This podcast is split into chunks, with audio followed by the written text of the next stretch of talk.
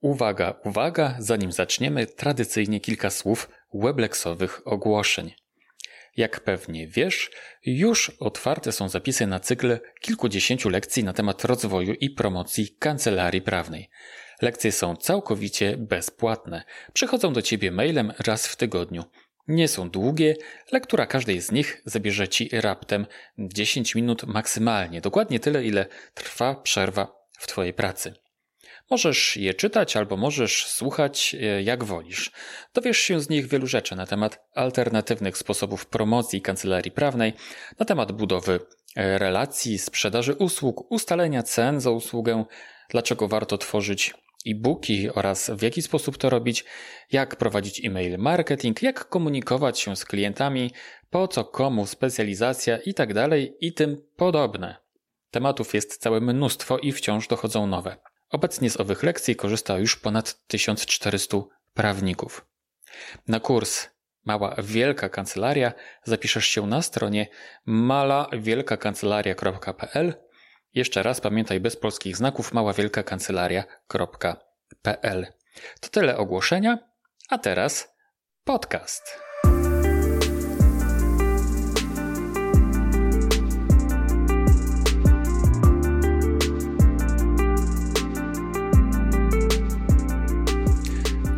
To jest 68. odcinek podcastu w drodze do kancelarii, w którym rozmawiam z doświadczonymi prawnikami, którzy niejedną wiosnę w todze mają już za sobą. Witam Cię serdecznie, mówi jak zawsze Rafał Chmielewski.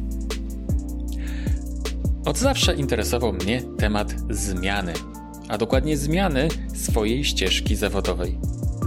Jeśli dokładnie słuchasz tutejszych podcastowych wywiadów, to na pewno zauważyłeś czy zauważyłaś, że często skupiam się na zmianie, jaką przechodzili moi rozmówcy, moi goście. Czy to w ramach swojej prawniczej praktyki, jak na przykład pani mecenas Joanna Szufel, z którą rozmawiałem dwa odcinki wcześniej, czy bardziej ogólnie, jak na przykład zrobiła to pani Patrycja Balicka, z którą rozmawiałem poprzednim razem, a która ze ścieżki doradcy podatkowego przyniosła się na ścieżkę psychoterapii. Sam aż dwukrotnie zmieniałem swój zawód i to radykalnie, więc mniej więcej rozumiem, co mają do powiedzenia prawnicy, którzy zmiany mają już za sobą. Natomiast dookoła siebie widzę i na pewno ty też widzisz wiele osób, niekoniecznie wcale prawników, którzy zmiany potrzebują, którzy o niej myślą, ale jednocześnie coś ich powstrzymuje przed tym krokiem, albo racjonalne myślenie, albo niepewność jutra, e, albo jeszcze coś innego. Tymczasem zmiana jest chyba naturalną cechą tego świata i jedyną niezmienną. Wszystko wokół nas podlega przeobrażeniom. Taka jest natura wszechświata. Dlaczego zatem zbyt często my sami tkwimy w swoich starych kolejnach, nawet kiedy nam bardzo dokuczają i nawet kiedy zmiana oznacza zmianę na lepsze? Nie próbuję odpowiedzieć na to pytanie. Z pewnością odpowiedź na nie byłaby wielokrotnie złożona i niejednoznaczna. Zamiast tego rozmawiam z tymi, którzy zmiany mają za sobą. Takie rozmowy być może są najbardziej inspirujące. Nie inaczej będzie i tym razem, ponieważ dzisiaj moim i waszym gościem jest pani mecenas Jolanta Skrobowska, radca prawny, u której zmiana polegała na tym, że z bezpiecznego etatu w jednym z urzędów państwowych przyniosła się do własnego prawniczego biznesu. Kilka lat temu założyła kancelarię i weszła do głębokiej wody warszawskiego prawniczego rynku. Początki wcale nie były łatwe, ale dzisiaj jej sytuacja wygląda zupełnie inaczej. Jak sobie z tym poradziła, jak sobie poradziła z wyzwaniami, które miała przed sobą, w kim miała największe wsparcie, kto był jej największym przeciwnikiem, jakie lekcje wyciągnęła ze zmiany, tego właśnie dowiesz się z naszej rozmowy. Jakie jeszcze tematy poruszamy w naszej rozmowie oprócz tematu zmiany? Ano, rozmawiamy o specjalizacji prawniczej, o składnikach sukcesu kancelarii, o obsłudze klienta i poleceniach, a także o promocji kancelarii prawnej i wielu, wielu innych fascynujących rzeczach. Cóż, nie pozostaje mi nic innego, jak zaprosić Cię do posłuchania naszej rozmowy. Dodam wcześniej, jak zawsze, że podcast w drodze do kancelarii jest z dumą i z uśmiechem wspierany przez Weblex Bookkeeping, oferujący najwygodniejszą księgowość prawniczą na świecie. Szczegóły oferty księgowej znajdziesz w prosty sposób na stronie najwygodniejsza księgowość prawnicza.pl. Panie i panowie, pani mecenas Jolanta Skrobowska.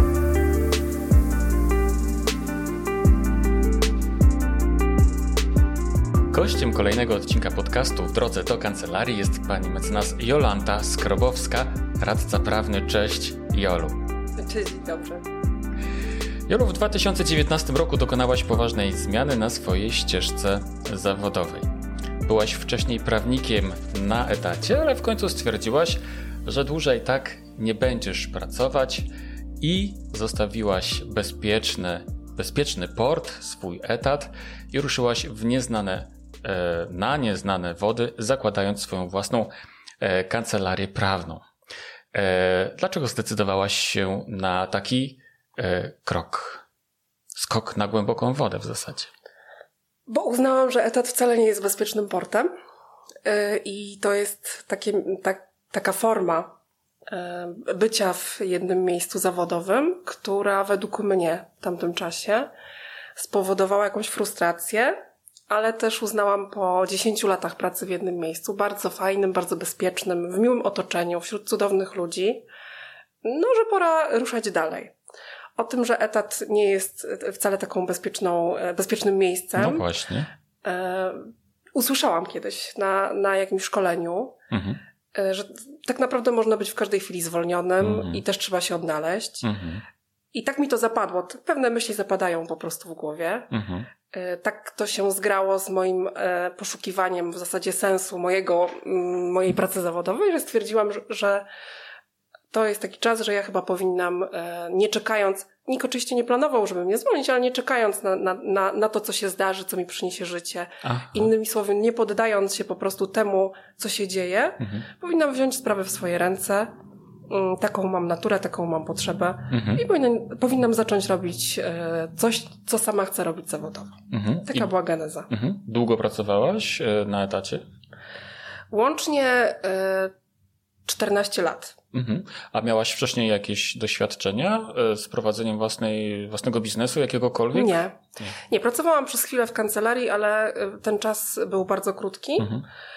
Był bardzo krótki, dlatego że ja miałam małe dziecko i uznałam, że tak naprawdę lepiej mi życiowo będzie i moim, mojemu dziecku również, mojej rodzinie, wtedy, kiedy będę miała taką pracę, która będzie mi dawała taki komfort, że mogę iść na zwolnienie, kiedy dziecko zachoruje, e, że nie będę musiała myśleć o tej pracy nocami, po południu i tak dalej. Nie mówię, że każdy tak ma, ale, e, ale no, e, każdy prawnik wie o tym, że ta praca jest wymagająca i w momencie, kiedy to do nas dotrze i to sobie powiemy, że stając się prawnikiem, to tak naprawdę e, no, bierzemy sobie pracę na 24 godziny bardzo często. Mhm.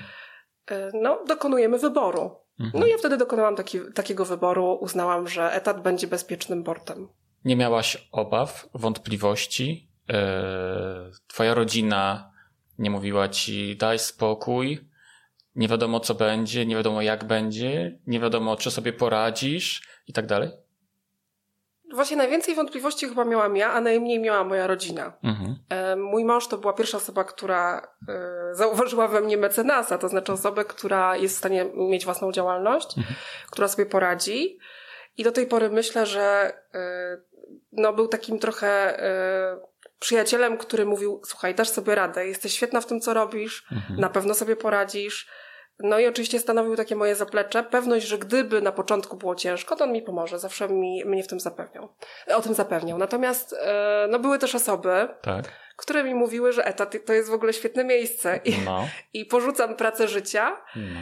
E, no bo jeżeli się pracuje na etacie, jeszcze w dodatku ja pracowałam w urzędzie, czyli to taki już w ogóle bezpieczny teoretycznie no.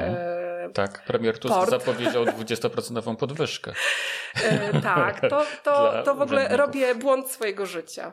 Mhm. Natomiast e, szczęśliwie to było tak, że osoba, która mi mówiła, że to będzie błąd, to, e, to też osoba bardzo bliska, której ja lubię robić na przekór. Czyli moja mama. Aha.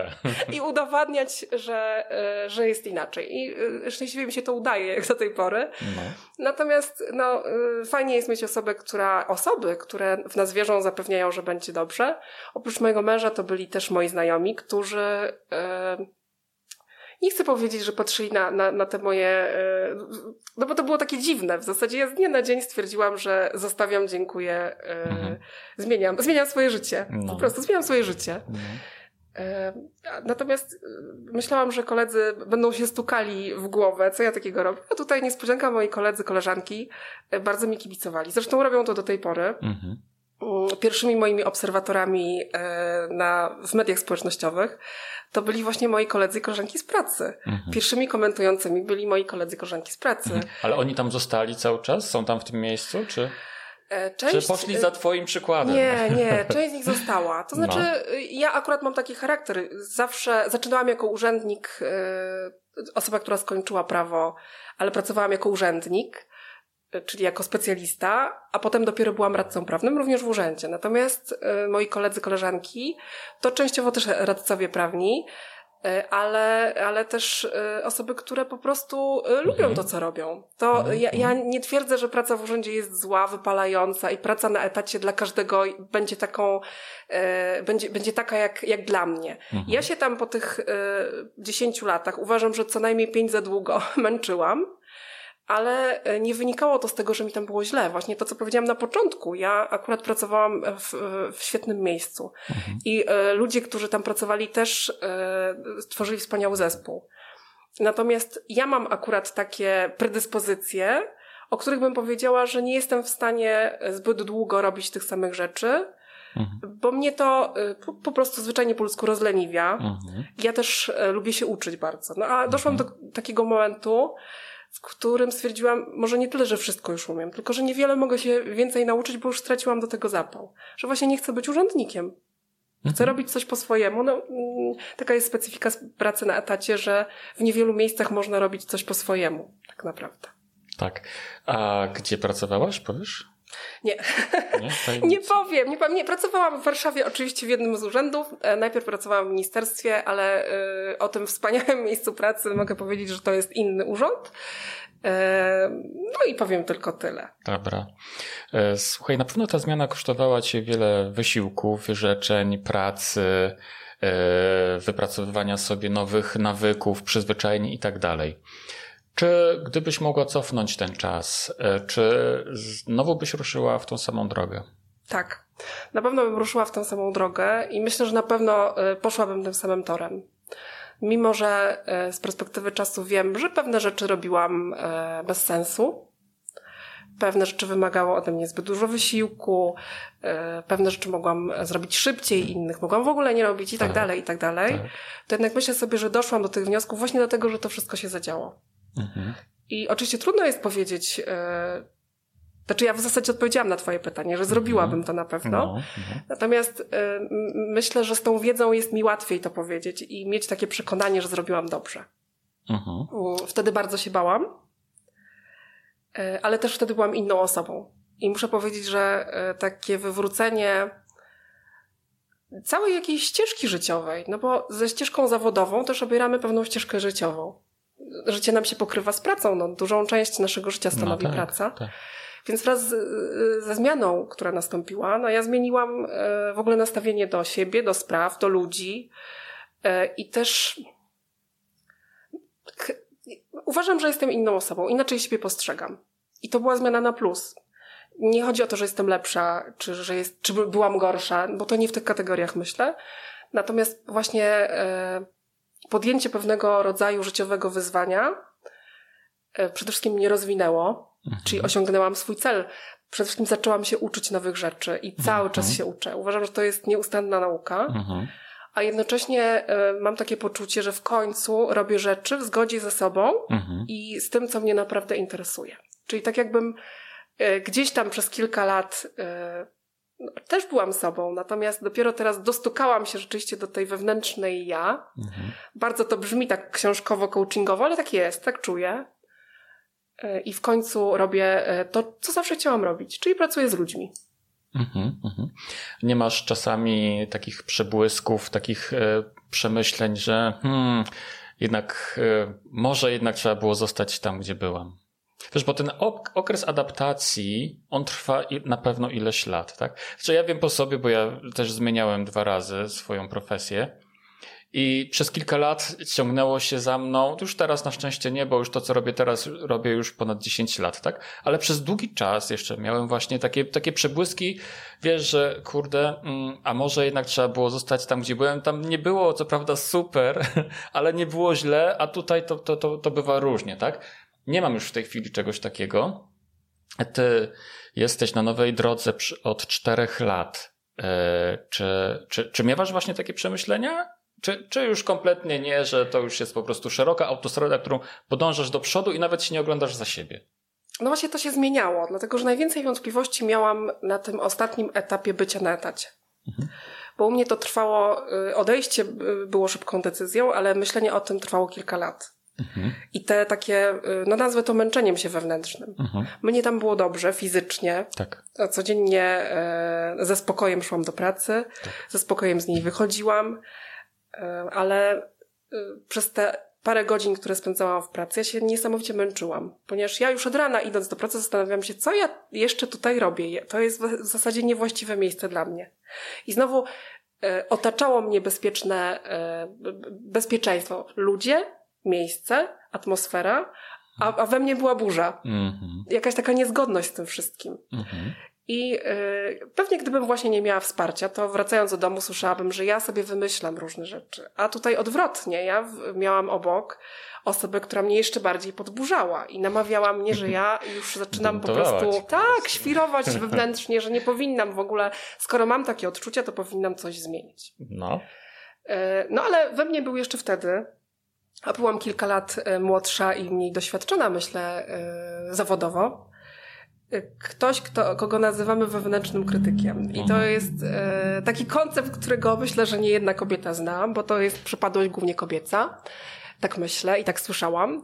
Mianowicie sama sobie sabotowałam własne możliwości, własną wiarę w siebie przede wszystkim. Mhm. I słuchaj, przez ten czas y, ja już nie mam wewnętrznego krytyka. I to jest właśnie jazda po autostradzie w tej chwili. Ja mhm. w którymś momencie, nie wiem kiedy, ale to się zadziało w ciągu ostatnich dwóch lat właśnie. Mhm. Nie było tak, że się obudziłam i stwierdziłam, że w ogóle jestem teraz wspaniała, wszystko potrafię robić i tak dalej, i tak dalej. Ale przestałam się w ogóle zastanawiać nad swoimi ograniczeniami. Mhm. Ja już od dawna mm, miałam taką zasadę, że jak czegoś nie potrafię, to się nauczę. Mhm. Nigdy nie stawiałam sobie barier pod tytułem nie umiem tego, to nie zrobię. Mhm. Uważam, że to człowieka bardzo hamuje, mhm. bo y, jeżeli jesteśmy otwarci, to jesteśmy w stanie zrobić wszystko. Szczególnie, że w dzisiejszych czasach mamy źródła informacji tak dostępne, że nawet zaczęłam własne dzieci uczyć w ten sposób, mhm. że pomagam im wtedy, kiedy wyczerpią wszelkie dostępne y, możliwości wsparcia, począwszy od książki, na, nauczycielu, zapytaniu siebie wzajemnie i tak dalej. Ostatnią instancją jestem ja. W związku z tym mam święty spokój w domu, a jednocześnie y, uczę dzieci e, zaradności. Tak. No i pozbyłam się właśnie wewnętrznego krytyka. Uważam, że w całym procesie rozwojowym, czy mnie jako osoby, czy który mnie, w ogóle mojego e, dojrzewania jako, jako prawnika, jako człowieka, to wyzbycie się wewnętrznego krytyka jest niebywałym sukcesem. I myślę, że to mi bardzo pomaga. Także teraz jadę po autostradzie. Mhm Czasem się oglądam na boki, e, ale to tylko dlatego, żeby zobaczyć, jak inni jadą e, i żeby zobaczyć, czy tempo, które obrałam jest dobre. To jest moje własne tempo. Ja się z nikim nie ścigam. Robię to wszystko w swoim własnym tempie, jestem zadowolona. Nie, nie mam zamiaru pierwsza dotrzeć na metę. W ogóle cieszę się drogą, tak naprawdę. Jasne. I to jest przede wszystkim fantastyczne, bo to jest właśnie przeciwieństwo tego, o czym Ci opowiadałam, czyli etatu, gdzie siedzę, jest mi bezpiecznie, ale wciąż nie jadę, tylko ewentualnie spaceruję. Mm-hmm, mm-hmm. Podjęłaś na pewno decyzję o odejściu e, z pracy wcześniej i do momentu, kiedy e, opuściłaś już to swoje miejsce pracy, minął jakiś czas. Czy, czy i jak przygotowywałaś się do tego odejścia? Czy ja się w ogóle przygotowywałam? Chyba chyba nie do końca się przygotowywałam. To znaczy, mm, na pewno zaczęłam Ciebie obserwować, bo mhm. stwierdziłam, że to nie jest tak, że ja nagle rzucę etat i yy, następnego dnia będę miała za co żyć. Mhm. Jestem realistką. Mhm. Więc y, zastanawiałam się, co ja mam zrobić, żeby, y, żeby zostać zauważoną przy wszystkich y, ewentualnych ograniczeniach, które są narzucone akurat na mój zawód. Mm, i zrobiłam sobie plan, ale nie jestem osobą, która usiądzie i zrobi sobie biznesplan. Ja jestem w ogóle słabym matematykiem, mhm. w tym znaczeniu, że u mnie to większość, większość decyzji, które podejmuję, robię bardzo intuicyjnie, bardzo. I powiem więcej, większość decyzji, które, e, które okazały się strzałem w dziesiątkę, to były e, takie przypływy po prostu y, jakiejś idei w mojej głowie. Mhm. No trochę to tak brzmi banalnie, niesamowicie, ale okazuje się, że są ludzie, którzy właśnie muszą sobie różne rzeczy wyliczyć, a są tacy, którzy po prostu kierują się instynktem. Mhm. No więc u mnie działa instynkt. Mhm. Y, w związku z tym niewiele rzeczy tak naprawdę kalkulowałam. Mhm ale, ale przemyślałam sobie, jak to ma na początku wyglądać wiedziałam, że muszę no, zakasać rękawy po prostu mhm. i, i nie siedzieć i nie czekać. Mhm. Ale to akurat jest zgodne z tym, co ci powiedziałam wcześniej, że po prostu y, jak już jadę, to jadę. Y, I zaczęłam działać. Także planu spektakularnego nie było. Stwierdziłam, że małymi krokami y, będę się rozwijała dalej, dalej, dalej. I tak jest do tej pory. Mam wrażenie, że dalej nie mam planu, bo ta działalność po prostu jest. Ja mam teraz po prostu pracę i zajmuję się swoją pracą i ona jest na pierwszym miejscu, a działalność się rozwija przy pracy. I uważam, że działalność absolutnie nigdy ideą mojego zostawienia etatu, przejścia na działalność gospodarczą nie był jej rozwój sam w sobie. U mnie ten rozwój następuje niejako samoczynnie, a to dlatego, że praca idzie dobrze, o tak. Mhm, mhm. Ile godzin dziennie pracujesz? Tak Mm, bo próbuję sobie, wiesz co, to porównać do y, tego etatu, tak? Kiedy idziesz na 8 więcej. godzin pracy. Wie, pracuję więcej. Mhm. I to jest tak, że y, nie ma się co kłamywać. Jeżeli człowiek chce rozwinąć działalność, musi pracować więcej. I tak jak mówię, nie zakładam, że robię to dla rozwoju działalności, y, tylko robię tak dlatego, że tej pracy jest dużo. Jeżeli u mnie takim podstawowym założeniem jest, no prowadzę jednoosobową działalność gospodarczą, którą firmuję swoim nazwiskiem.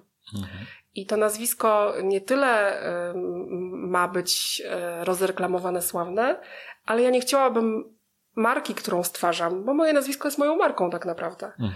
E, w jakikolwiek sposób e, popsuć. Bo uważam, że, mm, że to tak naprawdę jest najważniejsze, jeżeli chodzi o, o podejście do działalności, ale jednocześnie przełoże, jest to przełożeniem mojego podejścia do, do osób, z którymi współpracuję, czyli do klientów. Innymi słowy, jeżeli klient e, jest zaopiekowany, czuje się dobrze, uważa, że jego sprawa została załatwiona dobrze, no to moja działalność będzie się rozwijała. I nie ma tu wielkiej filozofii, po prostu trzeba pracować najlepiej, jak się potrafi. Mhm. E, czyli pracujesz więcej, ale jesteś mimo tego bardziej zadowolona z tego, kim jesteś, co robisz. Tak, tak, zdecydowanie, dlatego że to ja jestem sobie. E, no, sterem, e, żaglem i okrętem. E, robię no niemal wszystko na własnych warunkach. Mm, dopasowuję sobie styl mojej pracy, tempo mojej pracy, do potrzeb oczywiście osób, z którymi współpracuję, ale też do własnych możliwości. Jestem teraz na, e, no, nie spoczyłam na laurach. To nie jest tak, że my się spotykamy na takim etapie, że ja jestem jednoosobową, super funkcjonującą działalnością gospodarczą. Ja się wciąż rozwijam. Natomiast jestem już na takim etapie, gdzie mogę, e, może nie powiem, że powybrzydzać, ale mogę niektóre oferty odrzucić, które nie są zgodne z moimi zainteresowaniami, e, o których myślę, że być może e, nie podołałabym, bo są takie. Mimo wszystko, mimo chęci do nauki, mam wrażenie, że mogę pewne rzeczy zrobić w danym czasie lepiej niż inne, więc niektórych rzeczy po prostu na siebie nie biorę. Także cały czas się rozwijam, ale mimo wszystko staram się um, myśleć o tym, że nie mogę też przesadzić. Mhm, mhm. Słuchaj, a jak dużo czasu zajęło ci dojście do takiego etapu, e, że stwierdziłaś, że pracy już masz tak dużo? Czy to mniej więcej było na samym początku, od razu to się tak zaczęło tobie kręcić? Czy to nie? Czy to właśnie na początku powoli, powoli, powoli i to dopiero po, nie wiem, po dwóch latach na przykład, tak? Doszłaś do takiego etapu, gdzie możesz po prostu zrezygnować e, z konkretnego zlecenia? To znaczy, jeżeli za pracę uznamy tylko, y, tylko zlecenia od klientów, no to y, dużo pracy mam tak naprawdę od roku. Natomiast ja od samego początku dużo pracowałam i to nie była tylko współpraca czy obsługa klientów, ponieważ uznałam, że ja muszę pracować po to, żeby no, być zauważona. Tak jak powiedziałam, to nie jest tak, że się nagle pojawiam na rynku i jestem jednoosobową działalnością gospodarczą, prowadzę kancelarię i już ktoś do mnie puka, no bo to nie są te czasy. Y, ja muszę pokazać w ogóle, że istnieję, że jestem, muszę powiedzieć, czym się zajmuję, muszę wybrać specjalizację. I u mnie od początku w zasadzie mojej drogi wiedziałam, czym się chcę zająć. Przez chwilę może rozważałam, y, czy daną rzeczą zajmę się lepiej, czy daną e, rzeczą zajmę się gorzej. Ponieważ pracując właśnie w urzędzie przez kilka lat, no niejako stałam się specjalistką od prawa administracyjnego, ale też miałam taką awersję do tego prawa administracyjnego, bo trochę mi się przejadło. No i podjęłam decyzję, że to nie będzie, moją specjalizacją nie będzie prawo administracyjne. Z kolei zawsze uważałam, że bardzo interesujące jest prawo rodzinne, mimo że się nim wcale tak bardzo nie zajmowałam w tym czasie. Y, no i stwierdziłam, że będę się zajmowała prawem rodzinnym. Dobrze. Do specjalizacji za chwilę dojdziemy. Dobrze.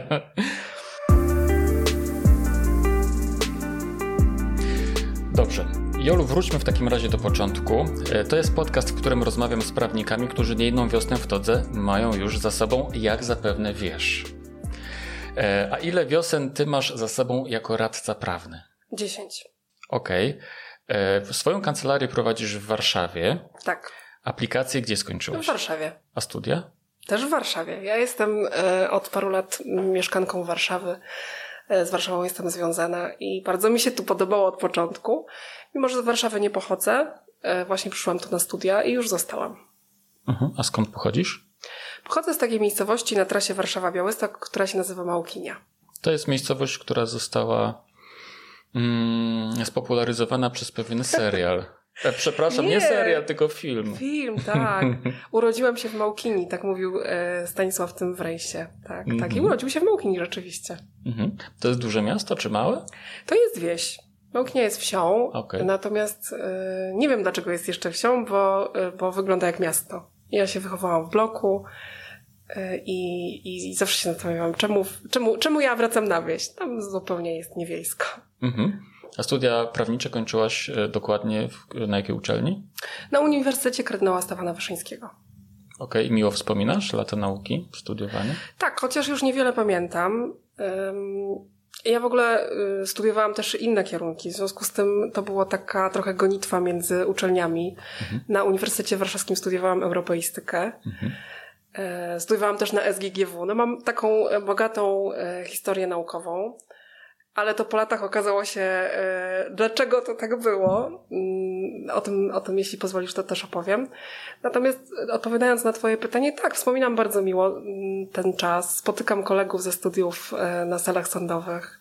Niektórzy są sędziami, niektórzy zostali, tak jak ja, radcami prawnymi, inni adwokatami. Mhm. Także to jest bardzo miłe wspomnienie. Mhm. Wczoraj zapytałem na Instagramie swoją społeczność, jakie pytania mogę Ci zadać. E, powinienem Ci zadać podczas e, tej rozmowy i mecenas Joanna Malinowska powiedziała mi, żebym zapytał Cię kawa czy herbata, więc pytam, Jolu, kawa czy herbata? Dzisiaj woda. E, ja w ogóle bardzo lubię pić, bo mnie nauczono, że, że, że, że napoje wpływają na stan umysłu i myślenia. W związku z tym zawsze woda, mhm. w zależności od potrzeby kawa albo herbata. Mhm. E, hobby? Ja uwielbiam e, się uczyć właśnie. No. Ja wiem, że to jest w ogóle zastanawiające, o czym ja tutaj do ciebie no. prawię, ale y, ja zawsze się bardzo dużo uczyłam. To nie mhm. znaczy, że ja wszystko wiem, natomiast y, wszyscy naokoło się zastanawiali, czemu ja tak ciągle czytam. Czyli właśnie uczę się, czytam, a w, ostatnio lubię kolekcjonować książki, ponieważ kolekcjonuję, czyli kupuję i nie mam możliwości czytania z braku czasu. Mhm. Natomiast gdzieś potem na swojej drodze y, zrobiłam sobie taki test, który się nazywa e, testem Galupa. Tak. I okazało się, że jednym, jedną z moich pierwszych umiejętności jest umiejętność e, uczenia się. Mhm. To jest taka umiejętność, która e, sprowadza się do tego, że ja bardzo lubię uczyć się nowych rzeczy. I to się też przekłada na moją pracę, to znaczy właśnie na tę taką otwartość, że ja w mhm. zasadzie cały czas doczytuję, poznaję nowe rzeczy i trochę to jest takie przepuszczanie e, informacji przez mózg, bo nie jestem alfą i omegą. To nie zostaje mi w głowie. Nie, nie mam takiej mózgownicy. Natomiast y, ja uwielbiam dociekać. Mhm. I, y, no i właśnie dlatego skończyłam różne kierunki studiów, mhm. ponieważ jak mnie zainteresował jeden kierunek, to na niego poszłam, potem stwierdziłam, że może warto poszerzyć inny kierunek. W tej chwili moim hobby jest wszystko, co związane z Koreą. A. Tak, uwielbiam, zaraziłam tym hobby moją córkę. Moja córka uczy się koreańskiego. E, to jest jeszcze małe dziecko, w zasadzie, w zasadzie e, nastolatka, może tak. Mm, chcemy razem jechać do Korei Południowej. E, no, sprowadza się to do drobnych rzeczy pod tytułem kultura, książki oczywiście, kuchnia koreańska, ale też seriale koreańskie. Moja córka jest zakochana w, w K-popie, czyli, czyli w, w popie odmiannie koreańskiej. E, I to jest bardzo interesujące. Myślę, że jak się skończy i wyczerpie temat Korei, to zacznie się temat innych krajów. Nie jestem podróżniczką jakąś, e, nie mam e, jakichś ogromnych pokładów e, ani zasobów tak. e, kierunkujących mnie do podróżowania, ale bardzo mnie interesują inne kultury. No bo ludzie są bardzo ciekawi. Także jest to w ogóle dla mnie odkrycie Azja, e, jeśli chodzi o kulturę, podejście do życia. Mhm. I to jest ostatnie, to jest moje ostatnie hobby, ale jeszcze nie ostatnie. E, to teraz zrozumiałem, dlaczego tak się źle czułaś e, pracując e, w, w urzędzie, no nie? Bo tam, tak jak sama wspomniałaś, że nie miałaś możliwości dalszej nauki, a skoro tak. jakby elementem twojej osobowości jest to, że lubisz się uczyć, tak? To więc akurat działalność gospodarcza była dla ciebie bardzo dobrym rozwiązaniem tak, w tej tak, sytuacji. Tak jest, tak jest. Tym bardziej, że, tym bardziej, że ja w tej chwili, ja się zajmuję prawem rodzinnym, i można by powiedzieć, że e, no, czym jest prawo rodzinne? Czym można się zajmować, e, mając tę specjalizację, tak? A tak naprawdę nie spotkałam jeszcze dwóch takich samych spraw, dwóch takich samych osób, dwóch podobnych historii. One, można by powiedzieć, że no, mm, skoro rozwód, to wiadomo, czym się kończy i mniej więcej jak zaczyna cała historia. A ja muszę powiedzieć, że każdy przypadek, każda historia jest zupełnie inna i wymaga ode mnie zupełnie innych, e, zupełnie innego podejścia, zupełnie innych umiejętności tak zwanych miękkich. No bo musimy wiedzieć tak naprawdę, jak pomóc w rozwodzie, tego się dowiemy z przepisów, ale jak pomóc drugiemu człowiekowi, e, niekoniecznie. Mhm, mhm. Niekoniecznie znajdziemy tę umiejętność e, nawet na studiach czy na aplikacji. Oczywiście. To jeszcze tylko wspomnę o dacie, bo dzisiaj mamy 14 kwietnia 2022 roku i lećmy dalej. Jolu, powiedz, dlaczego zostałaś właśnie radcą prawnym, czy radczynią prawną? Hmm? No, historia w ogóle y, nudna. nudna i taka bardzo prozaiczna. No. Ja w ogóle nie chciałam być radcą prawnym mhm. i wstyd powiedzieć, ale w momencie, kiedy y, szłam na aplikację radcowską, to niekoniecznie w ogóle wiedziałam, co to jest radca prawny. Naprawdę. Ja chciałam zostać sędzią. Aha. I też dostałam się na aplikację, yy, tylko że nie dostałam się zbyt blisko. Ja już nawet nie pamiętam, ale to była jakaś bardzo daleka miejscowość, do której musiałabym dojeżdżać. Aha. A ja już wtedy miałam dziecko. Aha. Natomiast yy, Okręgowa Izba Radców Prawnych była rzut beretem od mojego miejsca zamieszkania i w ogóle aktywności życiowych, więc stwierdziłam, że dobra, już zostanę tym radcą prawnym, a potem się zobaczy. Mhm. No i historia, tak mówię, bardzo, bardzo prozaiczna. A potem się zobaczyło tak, że rzeczywiście w tym zawodzie bardzo się odnalazłam. Mhm, mhm. E, prowadzisz kancelarię jednoosobową, tak? Tak. E, ktoś, kogoś masz do pomocy, czy nie? E, jeszcze nie, jeszcze nie rozmyślam o tym, bo, no bo myślę, że jest to kolejny etap rozwoju i mhm. jeżeli chcemy się rozwijać, to musimy się pracą dzielić albo ją delegować ale na ten czas e, pojawia się myśl dopiero, więc nie wiem, kiedy dojrzeje. Mhm. E, już wspomnieliśmy o tym, że przewijało się to tak między wierszami, że specjalizujesz się w prawie rodzinnym. Tak. Mhm. Jakie sprawy głównie trafiają na Twoje biurko? To są właśnie rozwody, czy przy okazji tak. jeszcze coś? To są rozwody, to są e, sprawy dotyczące alimentów, kontaktów, ale, e, ale też sprawy e, w ogóle rodzinne. Bo zasadniczo y, klient, który widzi y, nazwę prawnik rodzinny, a ja posługuję się y, tym zwrotem, jakby zmierza do mnie zawsze, kiedy ma problem natury szeroko pojętej rodzinnej. Więc to też są jakieś spory rodzinne. To też są pytania dotyczące tego, jak się zachować w danej sytuacji. To znaczy, ludzie zanim się pojawią w kancelarii z myślą i przekonaniem, że chcą się rozwieść, to y, naprawdę biją się z myślami i tacy też tutaj się pojawiają i pytają, y, nawet prawnika można zapytać, czy, czy jeszcze się czegoś nie da uratować, a jeżeli już mają przekonanie, że się nie da, no to robią sobie plan. Więc y, głównie to są sprawy dotyczące rozwodów, ale nie jako rozwody, tylko właśnie szeroko pojęte sprawy dotyczące rozwodu. Mhm. Y, sprawy dotyczące dzieci, też w bardzo szerokim ujęciu. Y, sprawy dotyczące y, osób niepełnosprawnych, mhm. Y, ponieważ mało jest osób w Warszawie, mało jest prawników, którzy się takimi sprawami zajmują i ja się staram pomagać y, osobom niepełnosprawnym bo mam w tym jakieś doświadczenie, e, w związku z tym dzielę się swoją wiedzą. No ale też zdarzają się sprawy spoza specjalizacji, zupełnie takie e, no, sprawy, którymi, o których ja nie mówię, że, że, że się nimi zajmuję. Właśnie sprawa administracyjnego. E, zdarza mi się obsługiwać jakieś spółki, ale też prawo pracy. Natomiast takim trzonem i tym, co ja robię i tym, co ja lubię, w czym się odnajduję, jest prawo rodzinne. Mhm. E, wielu prawników jest zdania, że specjalizacja prowadzi co najwyżej do tego, żeby e, wrócić na etat z powrotem, że to nie jest dobra strategia dla kancelarii prawnej.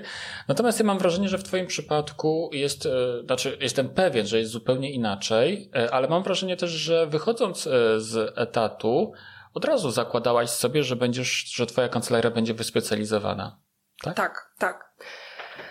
Ja uznałam, że y, nie ma takich ludzi, którzy się znaliby na wszystkim. Mhm. I nie ma takiej możliwości, żebym ja się na wszystkim znała, że znam swoje ograniczenia właśnie czasowe, ale też umysłowe. No, pewne rzeczy nie lubię po prostu robić. I choćby, y, choćby nie wiem, co się zadziało, ja w tym nigdy nie będę dobra, a nie będąc w tym co najmniej dobra, no nie pomogę komuś, kto szuka specjalisty.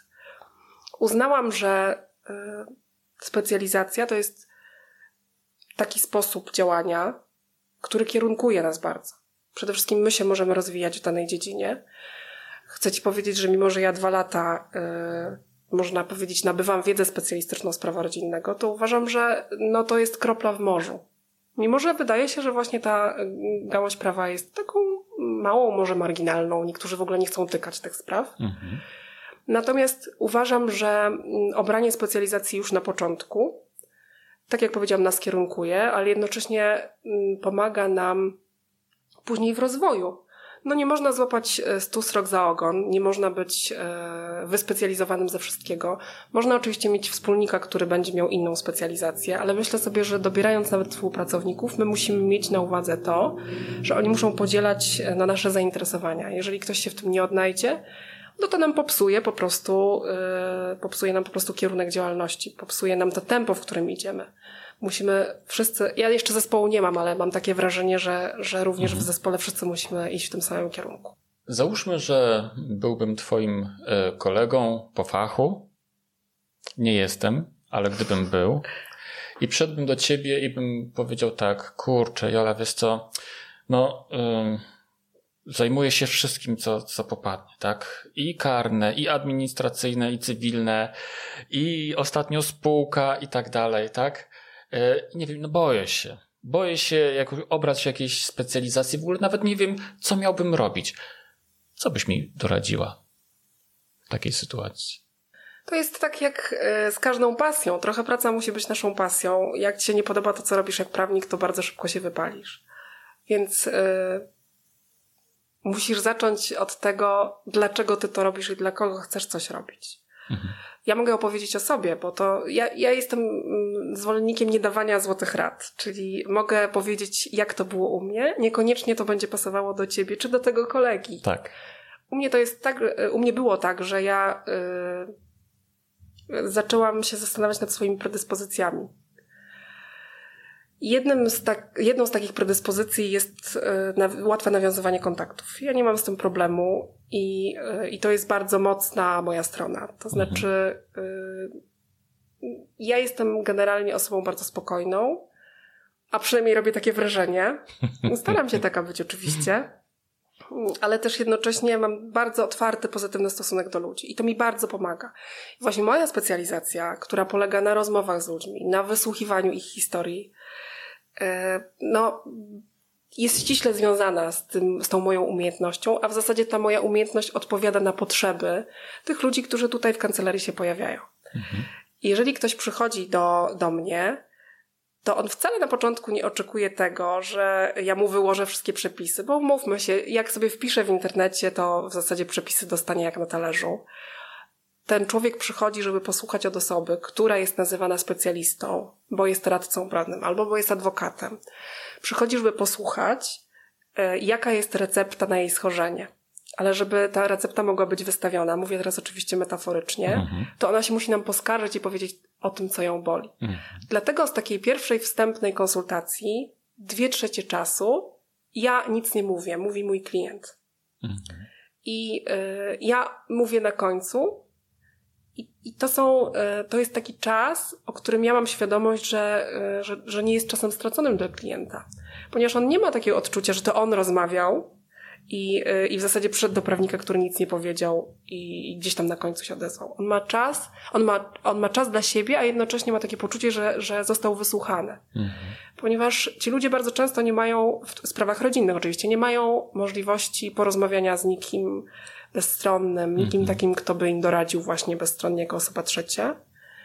Mm, więc y, to, że ja jestem w stanie ich wysłuchać, a jednocześnie nie mam problemów z powiedzeniem prawdy, ponieważ nie należę też do osób, które odpowiadają na potrzeby e, klientów w taki sposób, że mówią im to, co oni chcą usłyszeć. Ja mówię to, co uważam, ponieważ uważam, że jeżeli na wstępie już zrobię taką prezentację swojej osoby, może tak bym to nazwała, to ci ludzie będą wiedzieli, czy chcą ze mną współpracować. Mhm. Uważam, że niesamowicie ważne jest to, e, co my nazywamy zaufaniem wzajemnym, i ono wcale nie polega na tym, że ja ufam, że mój prawnik się nie wyłoży na sali sądowej, czy że ja ufam, że będzie e, taki ostry jak buldożer. No słyszałam różne e, zwroty.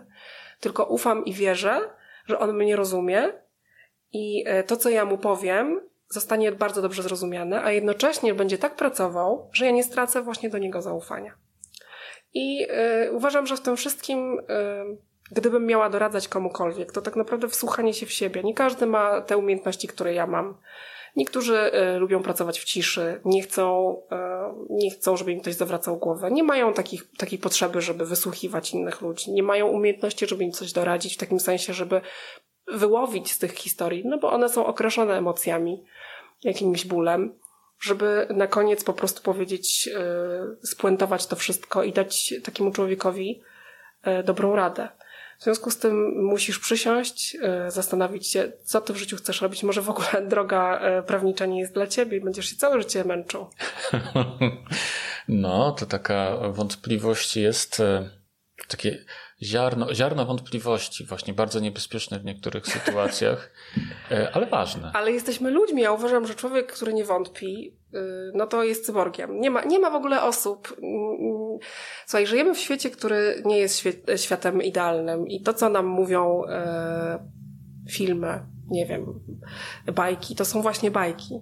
Każdy człowiek, który myśli, ma wątpliwości. I gdybym powiedziała, że ja nigdy nie miałam wątpliwości i nagle z tego etatu, który był taki straszny, przeszłam na bajkową drogę działalności gospodarczej, no to uważam, że popełniłabym straszne kłamstwo, czego nie chcę robić to nigdy nie namawiałabym nikogo do tego, żeby szedł idealnie moją drogą i y, nie wróżyłabym mu sukcesu. Absolutnie nie.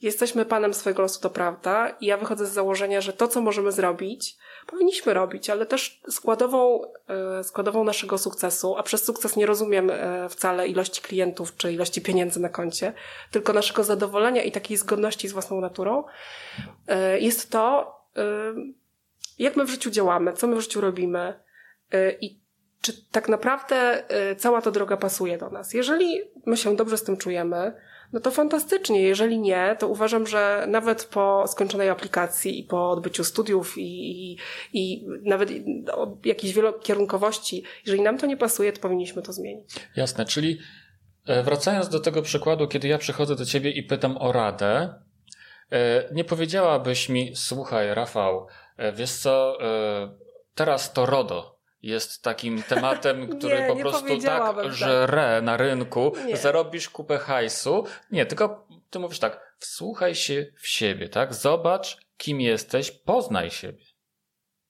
W zasadzie tak, tylko może powiedziałam to bardziej ostro, bo trochę to w twoich ustach brzmi jak no. taka rada, y, rada z poradnika, a ja tak, jak ci powiedziałam, bardzo tego nie lubię. Musisz robić to, y, z czym się nie męczysz. A jeżeli, y, a jeżeli sprawiać to Friday, jesteś w stanie się rozwinąć w, tej, w tym kierunku, to na pewno, na pewno będzie dobrze. Jasne. I jeszcze jedno pytanie z Instagrama. Tym, tym razem pochodzi od pani mecenas Darii Dampt-Dowbur. I pani Daria zapytała, jak sobie radzisz z emocjami związanymi ze sprawami rozwodowymi, rodzinnymi. E, ojejku, no właśnie jakoś sobie radzę. Nie wiem. Mhm. To jest tak, że ja jestem sama y, szczęśliwą mężatką. Nie doświadczyłam rozwodu, nie doświadczyłam jakiegoś nieszczęścia rodzinnego y, z mężem, to mam na myśli. Mam dzieci, Mm, to są nasze wspólne dzieci, ten sam ojciec, ta sama mama, jest ich dużo, mhm. więc mam, e, że tak powiem, sprawy rodzinne poukładane i mm, kiedyś myślałam, że to jest moja ogromna wada. To znaczy, że osoba, która tutaj do mnie przyjdzie, to raczej chciałaby mieć e, prawniczkę, taką, która sama to przeszła i wie, z czym to się je. Mhm. Ale z biegiem czasu stwierdziłam, że właśnie nie, że jest zupełnie odwrotnie. Mhm. Ja nie mając tych doświadczeń, patrzę trochę tak, jakbym nakładała takie szkiełko osoby trzeciej na to wszystko. I jestem w stanie ocenić sytuację w zasadzie powiedziałabym, że beznamiętnie. Mhm. Ja staram się tam, gdzie powinnam być e, współczująca, ale nie wkładam w, w te sprawy empatii, takie, które bym włożyła w sprawy swoje własne. Już to kiedyś mówiłam e, i ludzie tego nie rozumieli, dlaczego prawnik nie powinien być empatyczny. Mhm. E, prawnik nie powinien być empatyczny, bo on nie jest od tego, żeby pocieszać, głaskać po, po i ocierać łzy. On oczywiście no, jest człowiekiem, naturalną rzeczą jest nawet pocieszenie klienta, ale my nie jesteśmy od tego. Od tego może być psycholog, od tego może być przyjaciółka. My jesteśmy od tego, żeby zadbać o interesy prawne. I uważam, że e, nie, nie, nigdy nie będę tak naprawdę odczuwała tego, co odczuwałaby być może e, mecenas Skrobowska po rozwodzie, bo tego właśnie nie doświadczyłam. Robię to, co robię, robię to z sercem najlepiej, jak potrafię, a przez to, że nie mam takich doświadczeń i nie, y, jakby z niczym mi się złym to nie kojarzy organoleptycznie, to po prostu, y, to po prostu nie, nie mam problemu w ogóle z emocjami. Rozumiem, czyli nie nasiąkasz tak jak gąbka tym, Absolutnie. co ludzie z, z czym do ciebie przychodzą, także potem musisz iść do psychoterapeuty na psychoterapię. E, nie, też chcę, jest... chcę, żebyś e, też jeszcze jedną rzecz zrozumiał, że to nie jest tak, że my pozostajemy całkowicie obojętni. No. Mówię my, bo, bo myślę też o kolegach, którzy się zajmują sprawami rodzinnymi, w ogóle sprawami bliskimi, e, bliskimi ludziom. Nie, ja myślę sobie, że prawnicy też powinni mieć superwajzora, kogoś takiego. Znaczy mogliby mieć, tak jak psycholog. No, to ciekawy wątek jest. No. Tak, bo my y, jesteśmy obciążeni jednak tymi historiami. Natomiast y, czym innym jest odczuwać taki wewnętrzny ciężar, że drugiemu człowiekowi się źle dzieje, tak po prostu, po ludzku. Ja, ja nie jestem w stanie sobie do końca wy, wyłączyć mojego człowieczeństwa i powiedzieć, hej, tutaj jestem radcą prawnym, a tutaj już wracam do trybu człowiek. To tak nie jest. Y, I oczywiście, że bywa mi ciężko, bo, bo ja y, no, mam ten gen ludzki, że, że ludziom po prostu współczuję. Natomiast nie, czym innym jest współczucie, czym innym jest, jest empatia gdybym im aż tak współczuła, że, że w zasadzie nie mogłabym spać, nie mogłabym jeść i tak dalej, no to, no to byłabym złym prawnikiem. Ja im współczuję, to się przekłada na moje zaangażowanie, na pewno, ponieważ chciałabym im nieba przychylić i odmienić ich życie, ale są granice tego wszystkiego, mianowicie ja nigdy nie wejdę w ich emocje i nie mam w ogóle takich zapędów. Mhm. Także oczywiście przydałaby się taka odskocznia, jak najbardziej. Nasz zawód jest w ogóle narażony na ogromny stres ale myślę sobie, że też trzeba mieć predyspozycję, żeby sobie ten stres y, dawkować. No i cóż, no staram się y, zachować w tym wszystkim jakiś balans. Na razie nie udaje mi się, mhm. pod tym względem, że tej pracy jest zdecydowanie za dużo. No ale tak jak powiedziałam, to nie jest tak, że ja spoczęłam gdzieś na jakimś y, pułapie i już stwierdziłam, że to tak będzie. Ja wciąż eksperymentuję, właśnie zastanawiam się mm, nad współpracą, zastanawiam się, które sprawy y, to są sprawy, które właśnie mogę odrzucić, bo już sobie zaczynam na ten komfort pozwalać, y, które to są takie, które mnie zbytnio angażują i też wyznaczam granice od początku klientom, ponieważ no, róż, różnych mamy współpracujących, y, współpracowników. Są tacy, którzy dzwonią w niedzielę, moi klienci wiedzą, że w niedzielę się do mnie nie dzwoni.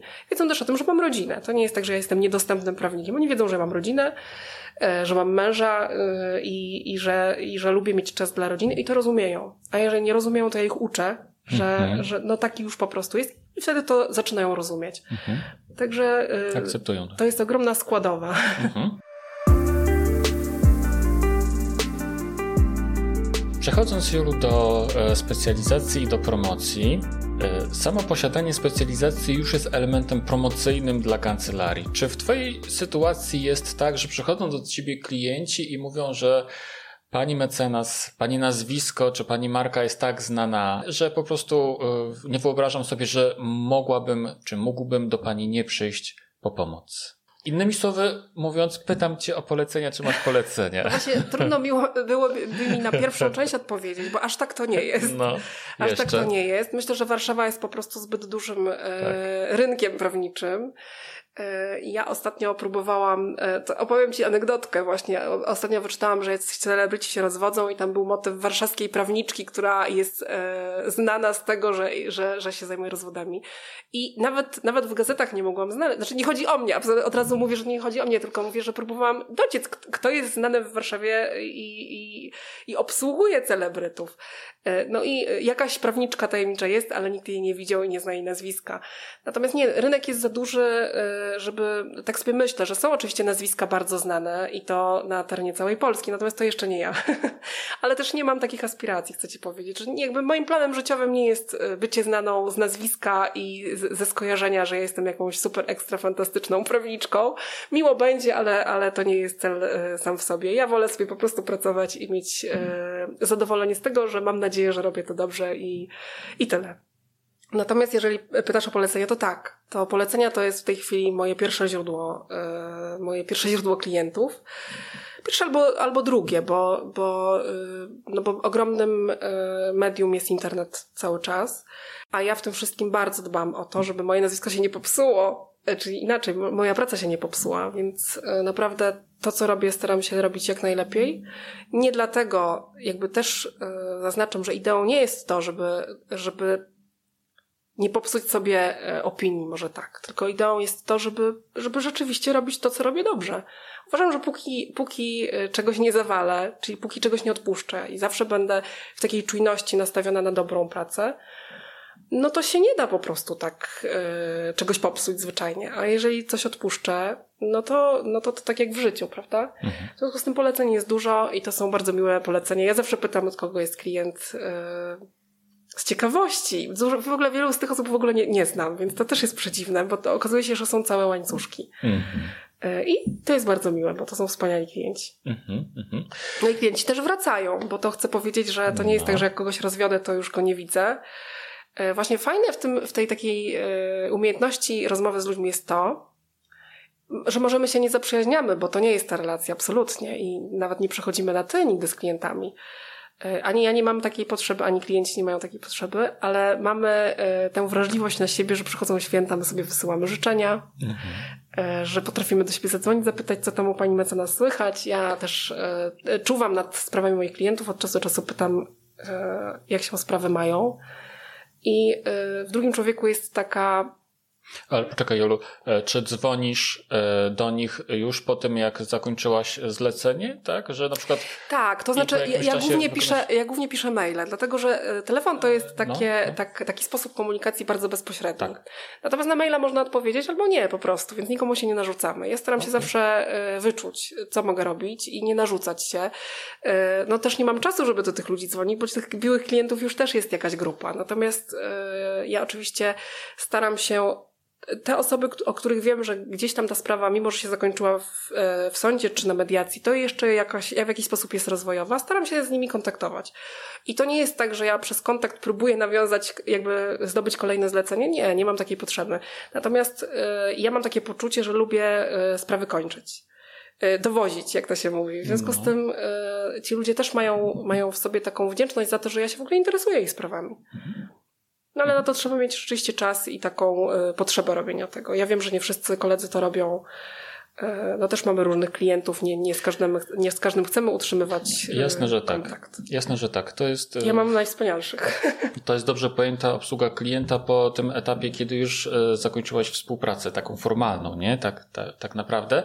Ale powiedz mi jeszcze, bo mnie to strasznie interesuje, czy kiedy odzywasz się mailowo i pytasz właśnie jakiejś pani czy jakiegoś pana, E, co tam słychać, tak? Mhm. Czy wszystko jest dobrze i tak dalej? Czy właśnie zdarza się, że oni wtedy przychodzi im do głowy, że hmm, mam jakiś jeszcze jeden problem, w sumie to moglibyśmy o nim porozmawiać, czy mogę się z panią umówić? Tak, właśnie y, y, bardzo często tak jest. Mhm. Dlatego, że y, no, nasze życie to jest niekończąca się opowieść i te, jak już ktoś raz doświadczył spotkania z prawnikiem i ten prawnik go do siebie nie zraził, tak to ja mam wrażenie, że on zawsze wróci. Jasne. Dlatego, że no po co poszukiwać innej osoby, skoro już mamy zaufanie e, do, do, do tego konkretnego człowieka. To znowu podkreślam, że to nie znaczy, że ja jestem najwspanialszym prawnikiem rodzinnym w Warszawie. Nigdy nie miałam takich aspiracji. Natomiast e, widzisz, filozofia mojej działalności jest bardzo prosta.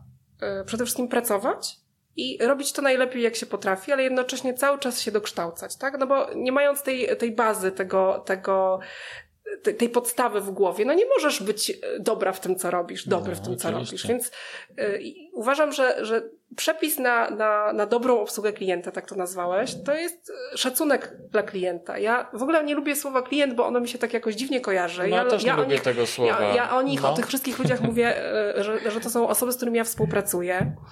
Oczywiście no, klient gdzieś tam z tyłu języka zawsze jest i się pojawia. No Takie i, formalne i, tak, słowo, formalnie się nie? posługujemy mhm. tym, tym sformułowaniem ale też zauważyłam, y, wiesz, jeszcze kilka lat temu y, mieliśmy w ogóle większą formalizację i takie podejście do tego zawodu y, radcy prawnego czy adwokata Mercedes był niedostępne. Natomiast większość osób, które do mnie wraca, z którymi ja współpracuję, które gdzieś tam się przede mną otwierają, czy to w połowie naszej znajomości, czy gdzieś pod koniec, jak już naprawdę są takie ośmielone i, i, i, zadowolone, bo to już koniec zostały dobrze obsłużone, one mi zawsze powtarzają jedno i to samo.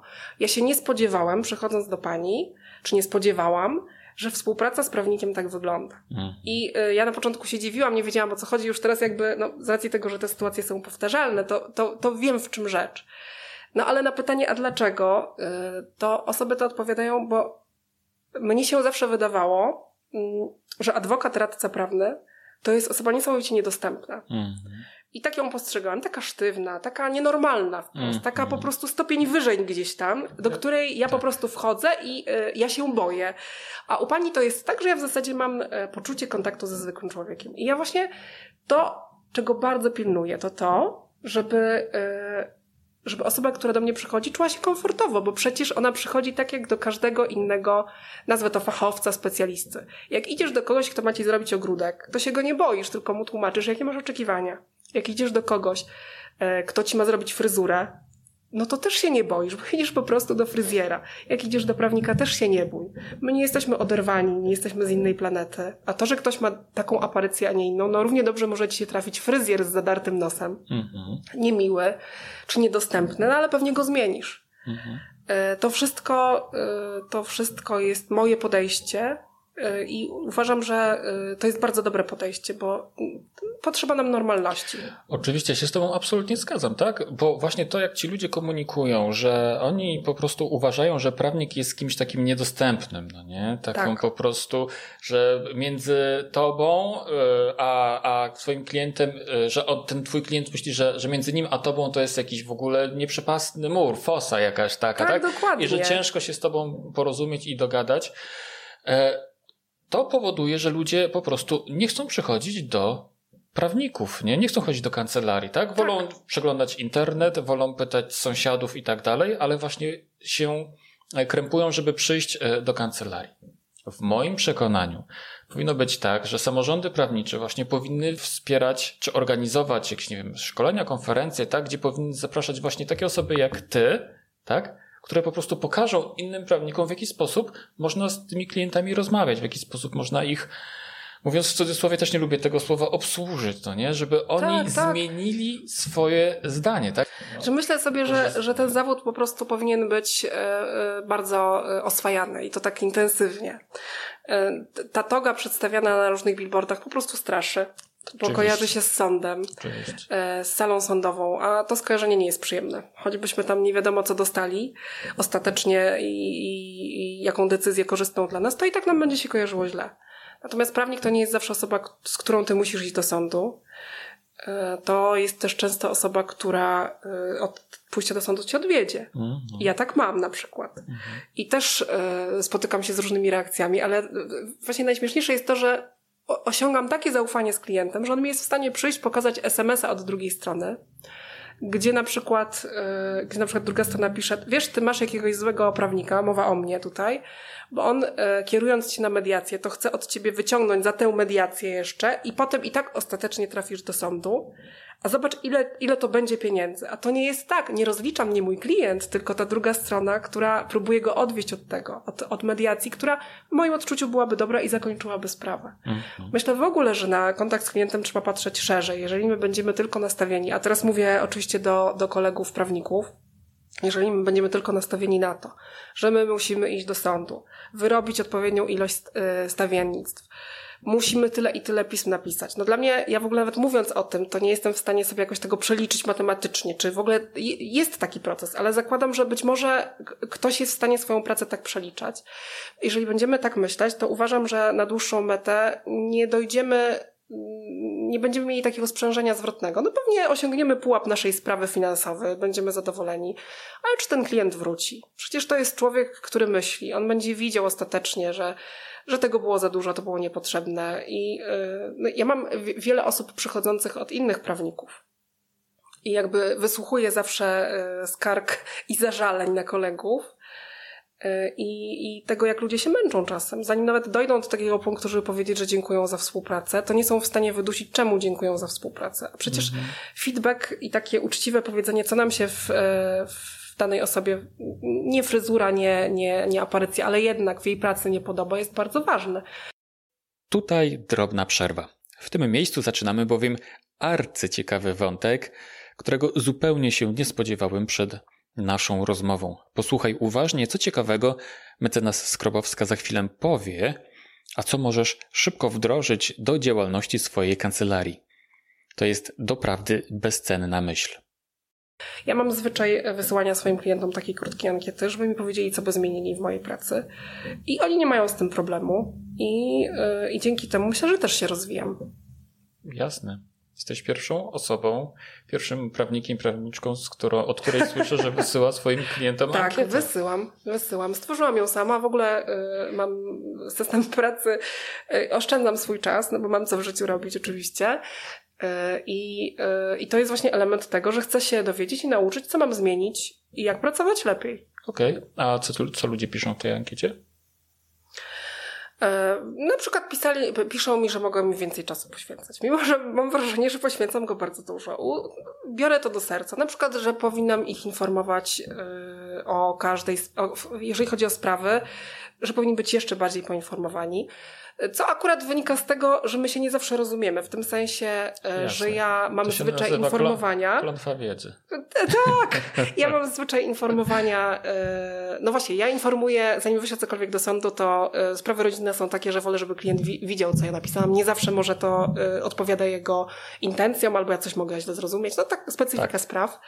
Natomiast klienci by chcieli, niektórzy, niektórzy, żeby po przecinku jeszcze raz wysłać, żeby jeszcze raz odesłać. No, w naszej pracy nie ma na to czasu. My, ja przynajmniej mam taką zasadę, że w sprawach rodzinnych ja być może nie wszystko dobrze rozumiem, dlatego te, y, te pisma wysyłam do klienta, żeby je niejako po mnie sprawdził, ale nie chodzi mi o prawo, o przecinki, tylko o ideę, czy ja czegoś nie przekręciłam wysłuchując mojego klienta, mhm. a klient czasem być może mnie źle zrozumie. Ale my to sobie wyjaśniamy, ponieważ mhm. ja na te, na te y, informacje zwrotną bardzo szybko reaguję. Mhm. Tak to wygląda. Mhm. Cóż jeszcze piszą?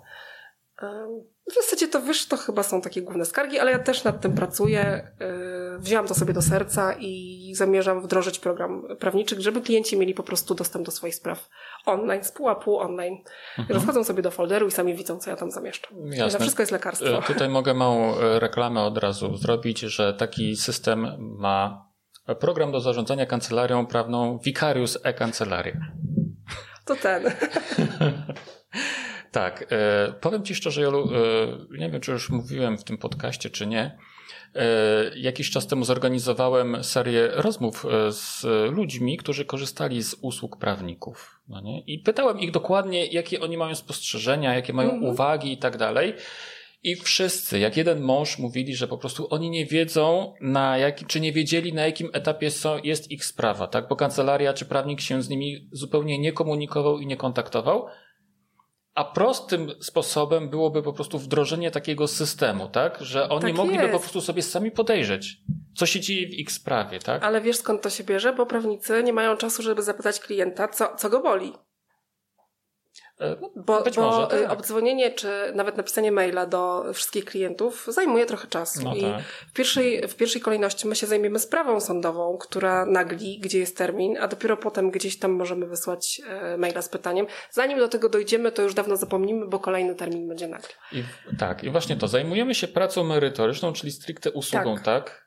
Ale nie zauważamy tego, że nasza usługa to nie jest tylko praca merytoryczna, ale to jest również obsługa klienta, tak, czyli jest dokładnie. to coś znacznie szerszego, tak? Tak, dokładnie. No i właśnie niestety tutaj e, z braku czasu po prostu e, zaniedbujemy obsługę klienta. Czy ja powiem Ci jedną rzecz, może Słucham. taką e, od drugiej strony. No. Uważam, że każdy człowiek jest sprzedawcą.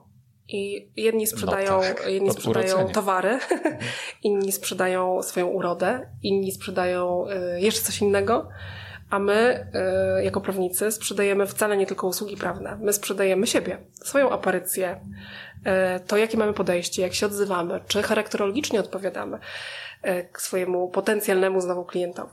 Słuchaj, wiele osób, no nie dalej jak przedwczoraj, rozmawiałam z panią moją potencjalną klientką właśnie. I pani po jakimś czasie mówi do mnie, ja to chyba do pani przyjdę, bo ja takie flow z panią czuję. Nawet się nie widziałyśmy. Ta pani mnie nigdy nie widziała. Ona ze mną rozmawiała 15 minut.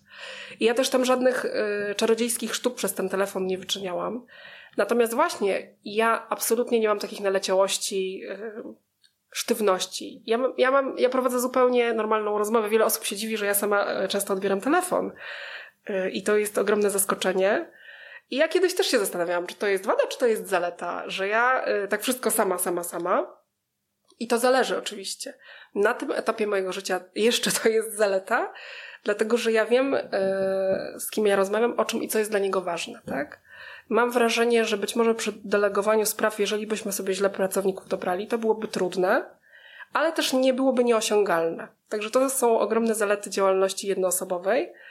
E, no, wymaga to oczywiście zachodu i pracy, ale yy, myślę sobie też, że trzeba wiedzieć, po co się to robi. I znowu wracamy do początku, dlaczego to robisz, po co i czy ta dana dziedzina ci odpowiada. Uh-huh, uh-huh. Dobrze. Jolu, ty promujesz swoją własną specjalizację na różne sposoby. Prowadzisz blog, tak. masz podcast, yy, ale również masz swoją wizytówkę w Google tak. i również masz grupę na Facebooku. Tak jest. I co powiesz, jak to skomentujesz? No, y, ja myślę y, w bardzo prosty sposób. Słucham. Y, myślę, że od początku w ogóle mojej samodzielności zawodowej, a, a przez to określam etat, ja chciałam, żeby wszystko ze sobą było spójne. Od początku się nazywałam prawnikiem rodzinnym. Jeżeli ktoś wpisze Jolanta Skrapowska, prawnik rodzinny, to wyskoczy mu no tak. Facebook, wyskoczy mu strona internetowa, blog, wyskoczy mu Instagram y, i moja wizytówka y, w Google. Od początku wiedziałam, że moim nazwiskiem, moje nazwisko będzie moją marką. I zobacz, nawet cała dzisiejsza rozmowa skupia się tak naprawdę wokół, wokół, wokół prawnika jako taki, takiej osoby zarządzającej swoim losem, swoją działalnością, tak? No bo ja to tak robię. Wiedząc, jaki mam cel, czyli że chcę, żeby moja marka, moje nazwisko było kojarzone z prawem rodzinnym, tak naprawdę wszystkie środki dopasowałam do tej idei. I tak założyłam konto na Instagramie, z którym trochę eksperymentowałam. On, moja aktywność tam była raz większa, raz mniejsza. Ostatecznie ona się bardzo uspokoiła, ale zupełnie e, moja działalność na tym nie ucierpiała. Wprost bym powiedziała, że odwrotnie, mhm. dlatego że zamiast tego poszłam w inną e, działalność, w inną aktywność. Mhm.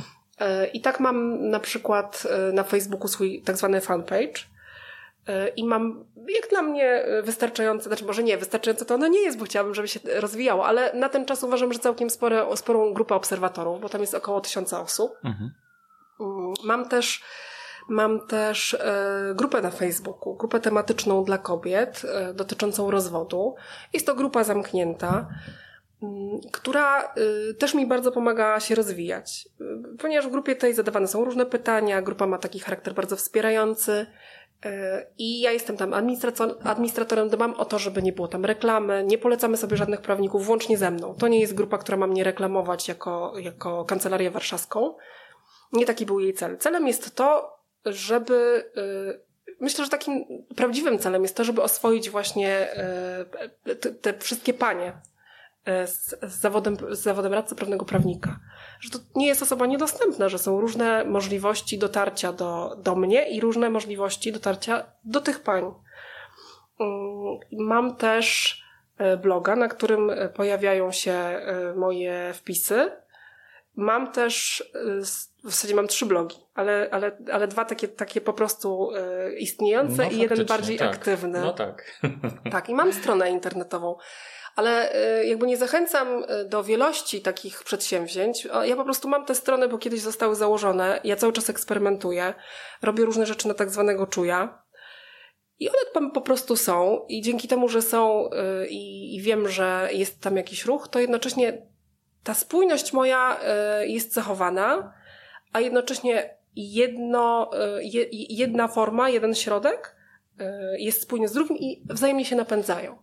No i ostatnie, ostatnie miejsce dla mnie bardzo ważne, o które bardzo, bardzo dbam i bardzo rozwijam, na miarę oczywiście moich możliwości i, i pozytywnego odzewu klientów, to jest wizytówka na wizytówka w, w Google gdzie po prostu klienci zostawiają nam e, informację zwrotną. Ja mam w tej chwili tam kilkadziesiąt y, opinii. Natomiast y, mogłoby ich być o wiele więcej, ale też y, no, nikogo nie mogę zmusić do tego, żeby zostawił mi opinię, a mam niesamowitą wrażliwość na to, że ktoś na przykład nie chce się chwalić tym, chwalić w cudzysłowie, że, że miał kontakt z prawnikiem. Sprawy rodzinne to są sprawy inne, inne niż, niż no, mogłabym porównać jeszcze sprawy pracownicze do, do spraw rodzinnych. No mają charakter niezwykle osobisty, intymny i nie każdy ma ochotę pisać, że zasięgał y, rady e, prawnika i nie chodzi o to, żeby opisywał, o czym myśmy tutaj sobie rozmawiali, tylko w ogóle, że miał styczność. Jest to dla osób kłopotliwe, krępujące. Także na, na sześć, sześciu zadowolonych klientów jeden zostawia opinię pozytywną. Mhm, mhm. Jest to trudne, żeby taką opinię zdobyć. Mówię tutaj o namówieniu, o, nie chodzi o dobrą obsługę klienta, tylko o wystawienie w ogóle takiej informacji, że byłem tu, ale jeżeli już się pojawiają, to to są bardzo piękne opinie, bo, bo takie bardzo szczere, opisowe. Naprawdę y, osoby, które je piszą, niejednokrotnie musiały spędzić no co najmniej pół godziny, żeby, żeby powstała taka opinia. To co jestem mhm. bardzo wdzięczna, bo bardzo mi to pomaga. Mhm. ale też to wiele mówi o twojej pracy. E, dobrze. Kiedy Steve Jobs e, wrócił e, do Apple, to zostawił tylko komputery. Nie? I gdybyś ty miała spojrzeć na te wszystkie swoje narzędzia promocji, których używasz, i mam też tutaj na myśli polecenia, to które byś zostawiła? Nie ma, nie, nie da się tak, uważam. Mhm, okay. Uważam, że wszystko, y, wszystko, wszystkie narzędzia, którymi ja się posługuję, niesamowicie ze sobą współgrają. Mhm. Wyobraź sobie, że ja ostatnio zanotowałam, y, ale nie za pomocą jakichś narzędzi analitycznych, bo się na tym zupełnie nie znam i nie zamierzam się poznawać, o tak. Okay zanotowałam wzrost zainteresowania moją osobą, jeśli chodzi o tych specjalistów marketingowych. Ja codziennie odnotowuję propozycje. Wszyscy chcą mi pomagać w rozwoju e, mojej strony internetowej, ale nie bloga, tylko strony internetowej, tak. która została gdzieś tam stworzona i ona sobie wisi i składa się z trzech podstron, które prezentują moją osobę. I ja w ogóle nie mam potrzeby jakby rozwoju w tym kierunku bo i tak uważam, że więcej mi dają polecenia. Mhm. I tak uważam, że, y, że, że moja osobista praca ma większe skutki, bardziej są, te skutki są wymierne, długofalowe niż y, pomoc jakiegoś specjalisty. Natomiast chcę powiedzieć, że tak się zadziało tylko dlatego, że ja jeszcze zanim y, weszłam na drogę własnej działalności gospodarczej, to założyłam stronę internetową. Bo tego nie powiedzieliśmy, ale ja założyłam stronę internetową długo przed 2019 rokiem. Mhm. I y, tą stronę, tę stronę internetową pomału, pomału budowałam. Kiedy pisałam, mm, kiedy pisałam bloga o rozwodzie, to y, ja się jeszcze nie zajmowałam wcale y, wsparciem ludzi w okresie okołorozwodowym. Okay. Także ja, kierując się intuicją, długo, długo wcześniej zaczęłam planować tego, czego tak naprawdę nie planowałam. No jestem taką specyficzną osobą. Nie, nie zrobiłam tego w sposób, który być może większość naszych słuchaczy by zrobiła, czyli nie zaplanowałam sobie, nie, nie, nie, nie określałam swojego budżetu. Natomiast długo, długo wcześniej zaczęłam pracować na swoje nazwisko. Jakie cechy według Ciebie powinien mieć dobry prawnik? Myślę, że takie cechy jak dobry człowiek, bo yy, i do tego powinien się znać na tym, co robi po prostu. Równie dobrze mógłbyś mnie zapytać, jakie cechy powinien mieć dobry lekarz. Powinien się znać na tym, co robi i powinien być dobrym człowiekiem. I jeżeli będziemy yy, robić to, co do nas należy, no to, to myślę, że będziemy yy, dobrymi prawnikami. Nie wiem też, czy, czy pytasz mnie, y, co zrobić, żeby być postrzeganym jako dobry prawnik, bo to jest zupełnie inne pytanie. Ale jeśli byś mnie o to zapytał, to myślę sobie, że no to pytam. No. Powinniśmy szanować osoby, z którymi współpracujemy. Mm, choćby nam się zdarzyło, że na naszej drodze pojawi się osoba, która gdzieś tam nam nie pasuje, być może jest nawet dla nas niemiła, no bo to nie tylko prawnik może być niemiły, ale klient też bywa roszczeniowy i wcale nie taki yy, najlepszy myślę, że osobie, która do nas przychodzi, po prostu się należy szacunek, tak, jak, tak jakbyśmy wymagali tego szacunku dla siebie, tak jakbyśmy byli obsługiwani właśnie przez lekarza, przez ogrodnika, o, którego, o którym mówiłam. E, myślę, że to jest bardzo proste. Po prostu, yy, słuchaj, w pracy jak i w życiu, po prostu trzeba robić swoje, jak się to robi yy, z sercem dobrze, to myślę, że wszystko wyjdzie.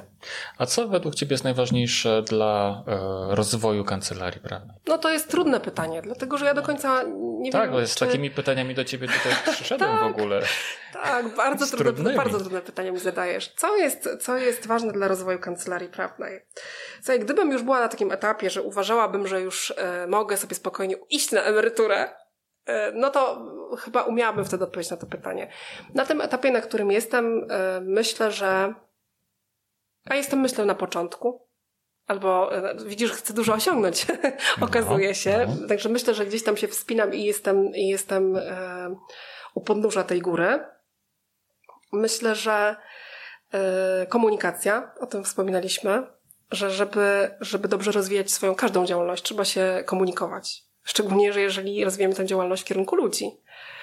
Y, jest nakreślenie sobie celu, zapytanie się, dlaczego my akurat robimy to, co robimy, czy to jest właściwa droga. Nie, nie, nie posiadanie takiego wewnętrznego lęku przed tym, że jak źle wybrałem, no bo przecież mogę się mylić, to mogę y, zmienić specjalizację.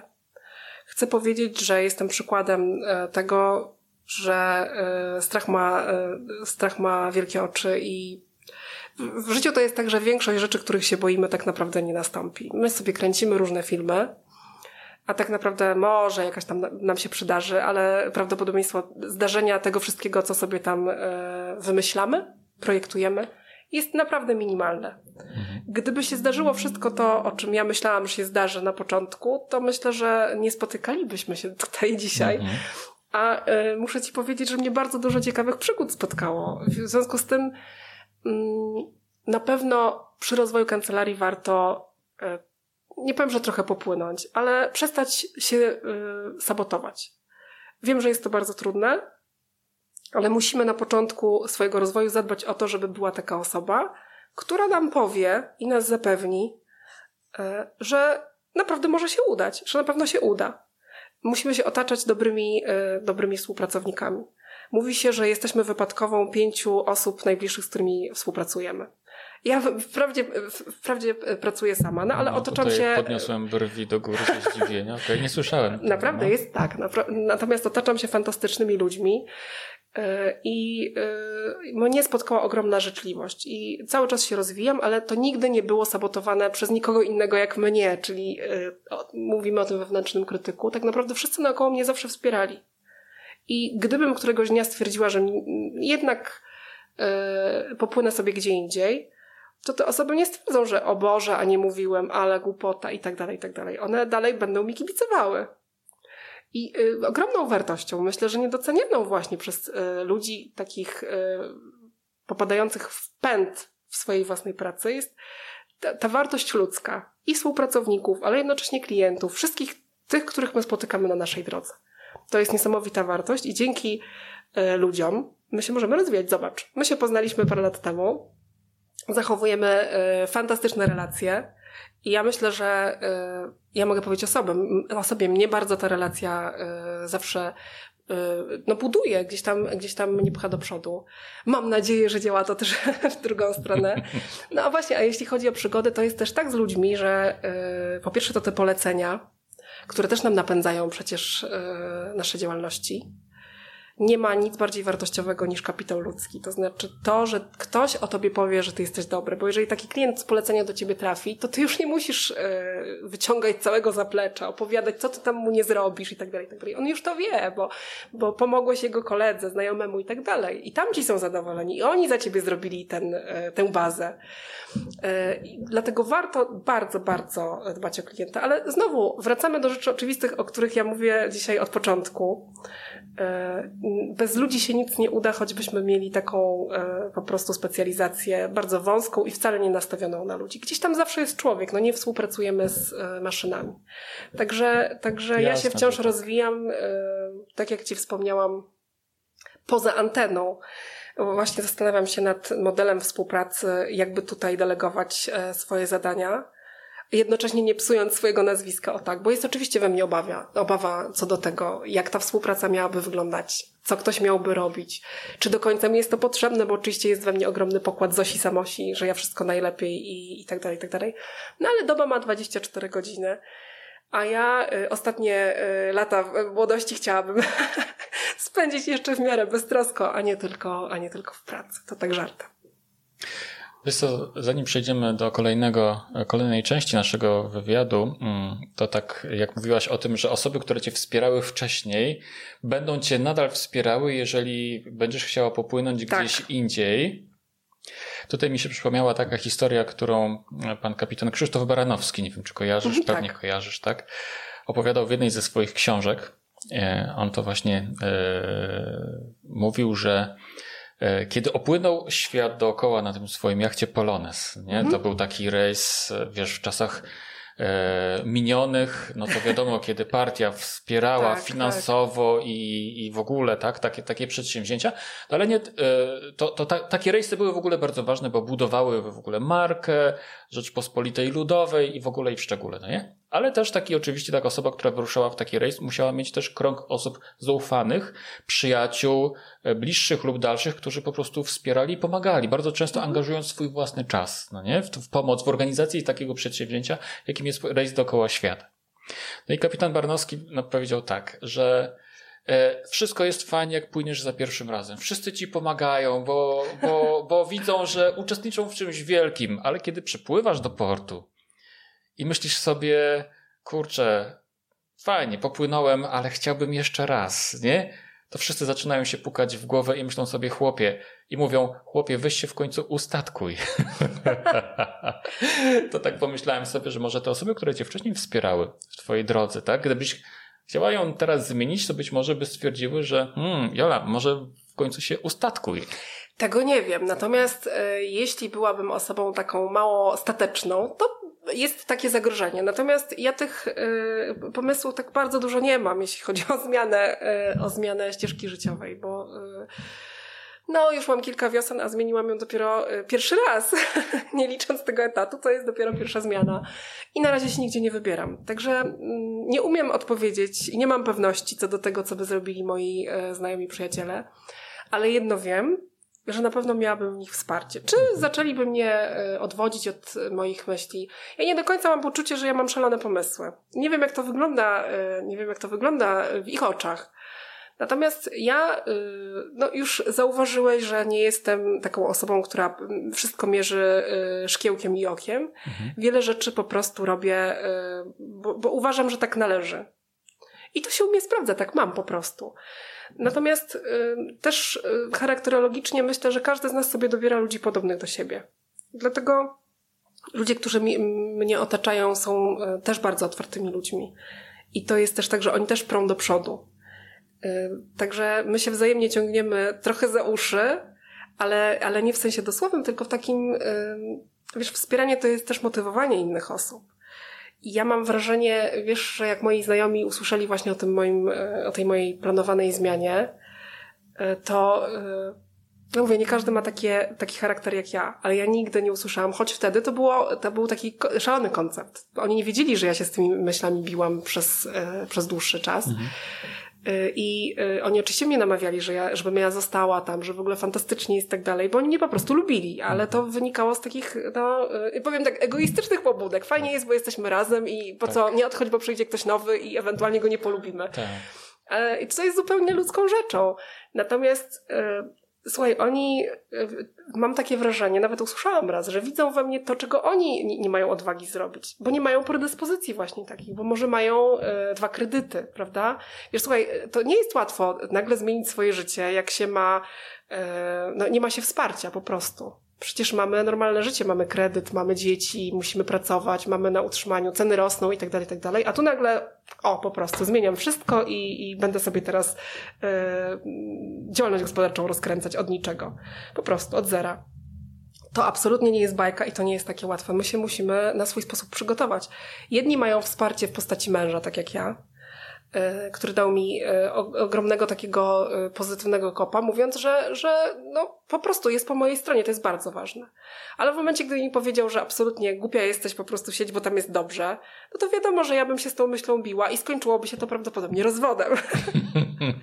Także oczywiście żarty żartami, każdy musi mieć taką bazę, jakiej potrzebuje. Dla jednych to będzie wsparcie najbliższych, dla innych odkładanie jednak na tę działalność gospodarczą. No bo pracując my sobie coś tam możemy odłożyć, żeby ten pierwszy okres najtrudniejszy przetrwać.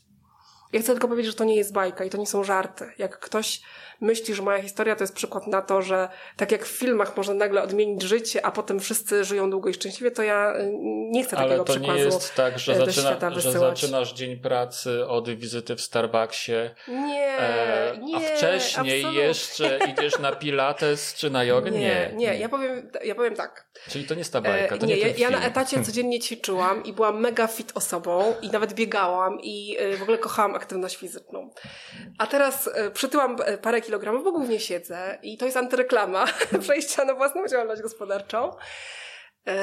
I y, mam wrażenie, że trochę zaniedbałam pewną sferę na korzyść innej sfery, ale jestem zadowolona. I wtedy, kiedy byłam piękna i szczupła, to, to wewnętrznie słyszałam, że nie jestem na właściwym miejscu. I się bardzo z tym wszystkim męczyłam. A teraz, kiedy może jestem bardziej misiata i mam mniej czasu, żeby sobie pobiegać, E, to jestem szczęśliwa, bo jestem sobą. I to jest ta pozytywna puenta, natomiast ta, e, ta, ta, to, te drugie dno, te niewidoczne, to zaplecze, to jest wystawa, którą chciałabym, żeby wszyscy widzieli. I, i tak czuję rzeczywiście. Nie jest, autentycznie tak jest u mnie. Ale za każdą wystawą jest zaplecze. I w moim zapleczu jest dużo wątpliwości na początku nieprzespane co najmniej ze dwie noce, rozterki, jakieś sny, bo wiadomo, że psychika działa tak, że nam się różne rzeczy śnią, że pewnie się nie uda. No właśnie te, te wewnętrzne sabotowanie e, nawet fajnych rzeczy. Wątpliwości, czy jak już nawet minęło pół roku, jak ja to dalej pociągnę. E, e, pierwsze takie zderzenie z rzeczywistością mm, to kosztuje tyle, gdzie muszę oszczędzić, co mogę obciąć. No bo powinnam jednak zacząć już myśleć tak bardziej, e, bardziej analitycznie. A czy ja w ogóle umiem tak myśleć? Spotkałam się kiedyś ze swoją przyjaciółką, tu troszkę odbiegnę od tematu. Zaczęłam się jej skarżyć na to, że słuchaj, ja w ogóle nie wiem, czy ja jestem we właściwym miejscu, bo ja absolutnie nie mam aparycji bizneswoman. To znaczy, ja nie umiem właśnie sporządzić biznesplanu, a nawet jakbym umiała, to myślę, że nie chcę. Nie chcę się tego nauczyć, bo pewnie bym się nauczyła. Mm, ja w ogóle nie wiem trochę tak mi to idzie, ale ja nie wiem, czy ja to dobrze robię. I ona, bardzo mądra osoba, psycholog, yy, powiedziała mi rzecz, która w zasadzie yy, mi przyświeca cały czas. Mówi, słuchaj, może ty tego nie masz, ale masz instynkt. I ten instynkt to jest wartość taka, która yy, niemierzalna, ale on cię prowadzi po prostu. I słuchaj, to jest właśnie czasem ktoś nam powie taką oczywistą oczywistość, że mamy coś takiego, mamy właśnie jakiś talent, który gdzieś nam ciągnie. Ja nie jestem świadoma i nie mam takich talentów, którzy mają właśnie e, kobiety, bizneswoman z pierwszych stron gazet. Nie mam w ogóle takich potrzeb. Natomiast ta moja filozofia e, biznesowo-kancelaryjna jest prosta. Ja już Ci ją powiedziałam, powtarzam ją e, z uporem maniaka. No, że trzeba robić swoje, trzeba robić to, co się lubi. Każdy to powtarza, każdy coach to powtarza, ale warto to usłyszeć. W naszej pracy również. A jak nas to bardzo męczy, to przecież zawsze możemy e, skierować się w innym kierunku. Ja jestem przykładem na to, że się da, a to też nie jest łatwa droga, bo ja mam rodzinę, mam, e, mam swoje sprawy, tak jak każdy z nas. Mam co w życiu robić oprócz pracy, a jednak się dało. Dobrze.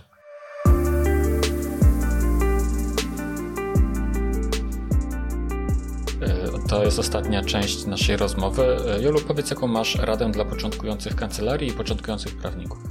Dla początkujących prawników, no taką samą tak naprawdę jak dla tych y, już, y, już, już praktykujących w zawodzie. One, te moje rady są w zasadzie uniwersalne dla wszystkich. Do, do wszystkiego trzeba mieć serce. I y, musicie pamiętać, mówię do tych młodych prawników, że to nie jest zawód dla leni. I że po prostu od początku trzeba dużo pracować. Jeżeli nam się wydaje, że tutaj coś się samo zdarzy, no to niestety nie. I też chcę powiedzieć, że nie każdy musi być radcą prawnym, adwokatem. Wiele osób kończy prawo i zajmuje się zupełnie innymi, e, zupełnie innymi dziedzinami, kwestiami. E, mamy, trzeba być, trzeba być bardzo elastycznym. To też jest chyba rada dla wszystkich, ponieważ mamy takie czasy, że dzisiaj się specjalizujesz w tym, ale już e, w kolejnym roku w czym innym możesz się specjalizować, bo, no bo nie jesteśmy, y, nie jesteśmy jakimiś monolitami. Umiejętnością człowieka mądrego, zaradnego jest to, żeby się uczyć. Chcę też powiedzieć, że mm, każdy z nas ma własne tempo. Dla jednych bardzo istotne jest to, żeby się rozwijać y, błyskawicznie, od razu kogoś zatrudnić, być na jakiejś top liście, a inni po prostu pracują. I to też jest dobrze. I myślę sobie, że y, jeżeli człowiek wyczuje, że to jest miejsce dla niego, to, y, no to powinien robić to co, to, co lubi, to na czym mu zależy. To jest trochę takie idealistyczna, idealistyczna rada, ale ja innych po prostu nie mam. Ja tak działam. Mm, jeśli chodzi o kwestie materialne, o wsparcie, no to tak jak powiedziałam, od samego początku trzeba myśleć o tym, y, żeby działać z głową, ale jednocześnie nie pozwolić sobie na takie beztroskie działanie, no bo to jest życie, no. Życie opiera się na dodawaniu i odejmowaniu. E, a wiadomo, że rachunki i kredyty same się nie popłacą. E, Jolu, a czego tacy prawnicy powinni unikać? Ja myślę, że w ogóle powinniśmy unikać stereotypów. Dlatego, że jeżeli my się zamkniemy e, w takiej wizji prawnika od początku, że prawnik to powinien być taki, taki, taki, taki, to będzie nam bardzo trudno wyzbyć się potem takich naleciałości. Ja przez chwilę praktykowałam w kancelarii, która była taką bardzo sztywną kancelarią, i tam dużo ważniejsze od, y, od kultury rozmowy z klientem była kultura pokazania się, jak, jak wygląda prawnik. Co nie jest złe, bo oczywiście pewnego, y, oczywiście pewnego rodzaju savoir vivre i w ogóle schematy, y, jeśli chodzi o ubiór, nas obowiązują. Natomiast chcę powiedzieć, że nie możemy się w tym zatracić. To, co powtarzam, to, co już mówiłam, jesteśmy normalnymi ludźmi, musimy tak współpracować zgodnie z naszym charakterem to po pierwsze, ale też tak, żebyśmy nie zgubili się, nie, nie, nie byli postrzegani jako takie cyborgi, osoby niedostępne, bo to przynosi nam więcej e, złego niż dobrego.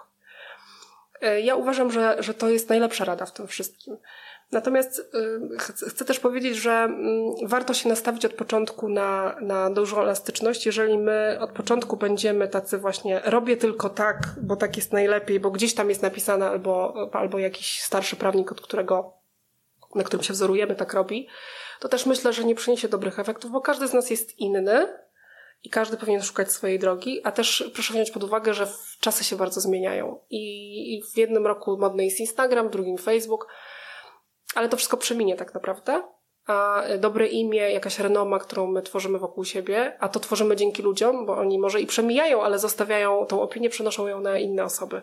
To nigdy nie minie, także warto od początku pracować na własne nazwisko. Z szacunkiem oczywiście dla kolegów i koleżanek, które nas otaczają i którzy mają swój sposób na swój biznes, bo ja nie twierdzę, że, że, że jakaś tam taka sztywność czy, czy inny sposób prowadzenia działalności, chociażby jednoosobowej jest zły. Mhm. Nie. Mój jest taki, a inny, inna osoba ma inny sposób i też on jest bardzo dobry. Jasne.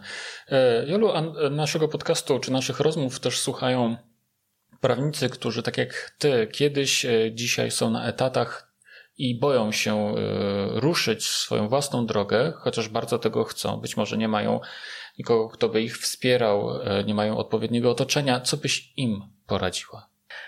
Kasia Łodygowska ma takie hasło bój się i działaj. I to chyba w zasadzie jest no bój się i działaj po prostu. Jak nie będziesz działał, to, to umrzesz na tym etacie i całe życie będziesz się zastanawiał, co by było gdyby.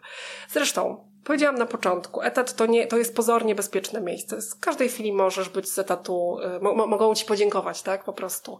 Tobie się wydaje, że tam jesteś i będziesz całe życie, ale to nieprawda, bo za miesiąc możecie tam nie być. I co wtedy zrobisz? Wydaje mi się, że dużo lepiej y, mieć taką sytuację, że to ja decyduję o tym, co będę robić za miesiąc, a nie ktoś za mnie poprzez to, że mnie y, zwolni. Więc to, to, to są pozory. Myślę, że warto sobie zrobić taki wewnętrzny rachunek yy, sumienia, no i zastanowić się, czy, czy, czy to nie jest stracony czas. Nie każdy naprawdę nadaje się do bycia na etacie, ale ten etat nie dla każdego też jest zły. Jesteśmy różnymi ludźmi, mamy różne potrzeby. To, że kolega ma poczucie, że etat jest y, do niczego, to nie znaczy, że ja robię coś złego, bo mi się podoba na etacie. Absolutnie nie. C yy, bójcie się i działajcie. I pytanie ostatnie. Y, co uważasz, że warto przeczytać, będąc prawnikiem, prawniczką? Kodeks cywilny. naprawdę, naprawdę. E, słuchaj, ja yy, powiedziałam, że jestem kolekcjonerką książek. W ogóle warto dużo czytać. Mamy takie czasy, gdzie yy, wszyscy są ogłupieni przez internet i ja sama łapię się na tym, że wieczorem zamiast poczytać, to wolę sobie przeskrolować telefon.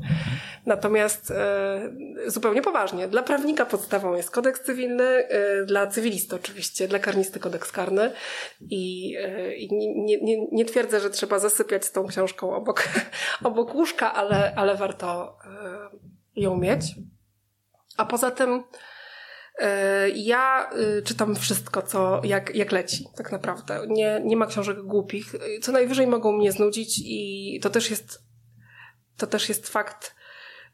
Faktem jest, że nauczyłam się elastyczności, jeżeli chodzi o książki, bo kiedyś czytałam od deski do deski, choćby była najnudniejsza twierdząc, że muszę przeczytać daną książkę. A teraz uważam, że jak coś mi się nie podoba, to jest niewarte czytania i zmieniam pozycję, albo czytam pięć książek naraz, tak też bywa. Mhm. Czy trzeba czytać, bo to bardzo nas rozwija, a prawnik się musi rozwijać, bo też e, tutaj właśnie a propos rad dla młodych prawników.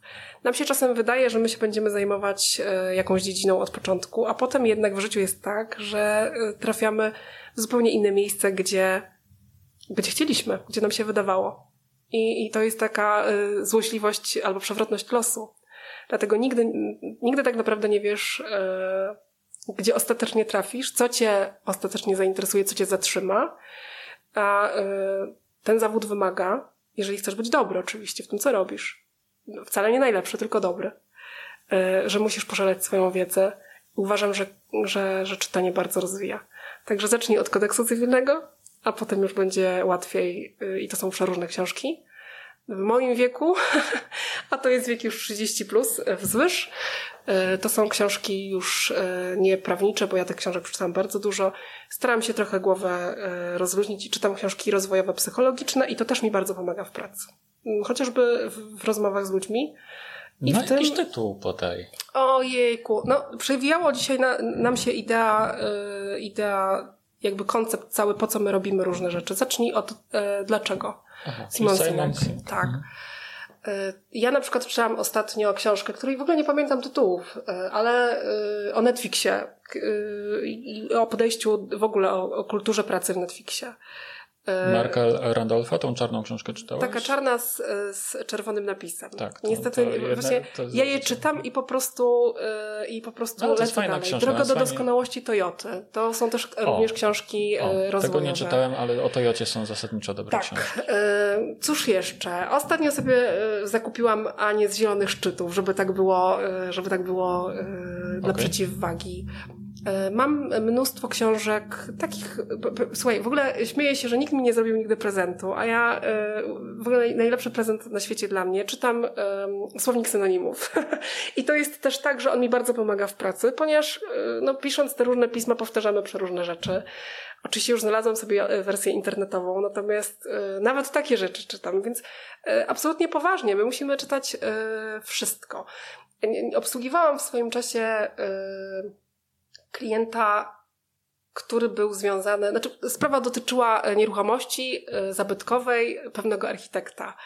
I y, tak się wciągnęłam w tą sprawę, że kupiłam sobie biografię tego architekta. Więc naprawdę, no, mm, ja w ogóle myślę sobie, że jak ktoś ma y, pokłady chęci do nauki, to właśnie ta rozwojowość związana z naszym zawodem, no, daje tak niesamowite możliwości, bo my naprawdę w wielu dziedzinach jesteśmy w stanie się wypowiedzieć dzięki temu właśnie, że, że po pierwsze przychodzą do nas klienci z różnymi sprawami, a po drugie, jak mamy chęci, to się właśnie ciągle jesteśmy w stanie dzięki książkom rozwijać. No i oczywiście twoja książka, y, która mi Ach, na no początku tak, pomogła. Tak. tak, ale czytałam już ją bardzo dawno temu i, y, i, i, i zobacz, przyswoiłam ją doskonale, uważam. Joru, bardzo serdecznie Ci dziękuję za lekturę mojej książki, e, Pamiętnika Adwokata oczywiście, no, e, ale przede wszystkim dziękuję Ci za e, fantastyczną rozmowę. Bardzo dobrze mi się e, rozmawiało. Ja dodam, że e, długo nie nagrywałem e, żadnego podcastu, bo pandemia, bo coś tam, coś tam, a nie lubię rozmawiać przez telefon. Wiele mhm. rozmów nagrałem przez telefon, ale nie lubię tego, wolę po prostu spotykać się ze swoimi gośćmi. Także przez długi czas nic się nie działo, więc od długiego czasu jesteś pierwszą pierwszym gościem, czy pierwszą gościnią, jak to się ostatnio mówi, w moim podcaście. E, I to tak fajno, właśnie ta rozmowa była bardzo, bardzo, bardzo interesująca, nie tylko dla mnie, ale na pewno też dla naszych e, słuchaczy. Dziękuję Ci bardzo. Bardzo dziękuję. Jeszcze dodam tylko na koniec, że gościem, gościnią tego odcinka podcastu w drodze do kancelarii była pani mecenas Jolanta Skrobowska, radca prawny. Dzięki, Jolu. Dziękuję.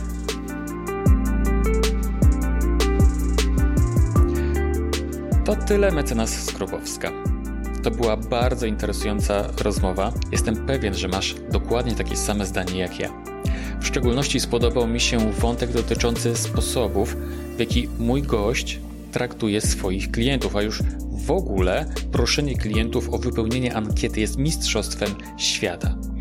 Nie znam drugiej innej kancelarii, która w ten sposób postępuje. A rzecz jest na pewno godna naśladowania, bo jak inaczej poprawić swoją obsługę klienta, jeśli nie wiesz dokładnie, jak klienci Cię oceniają.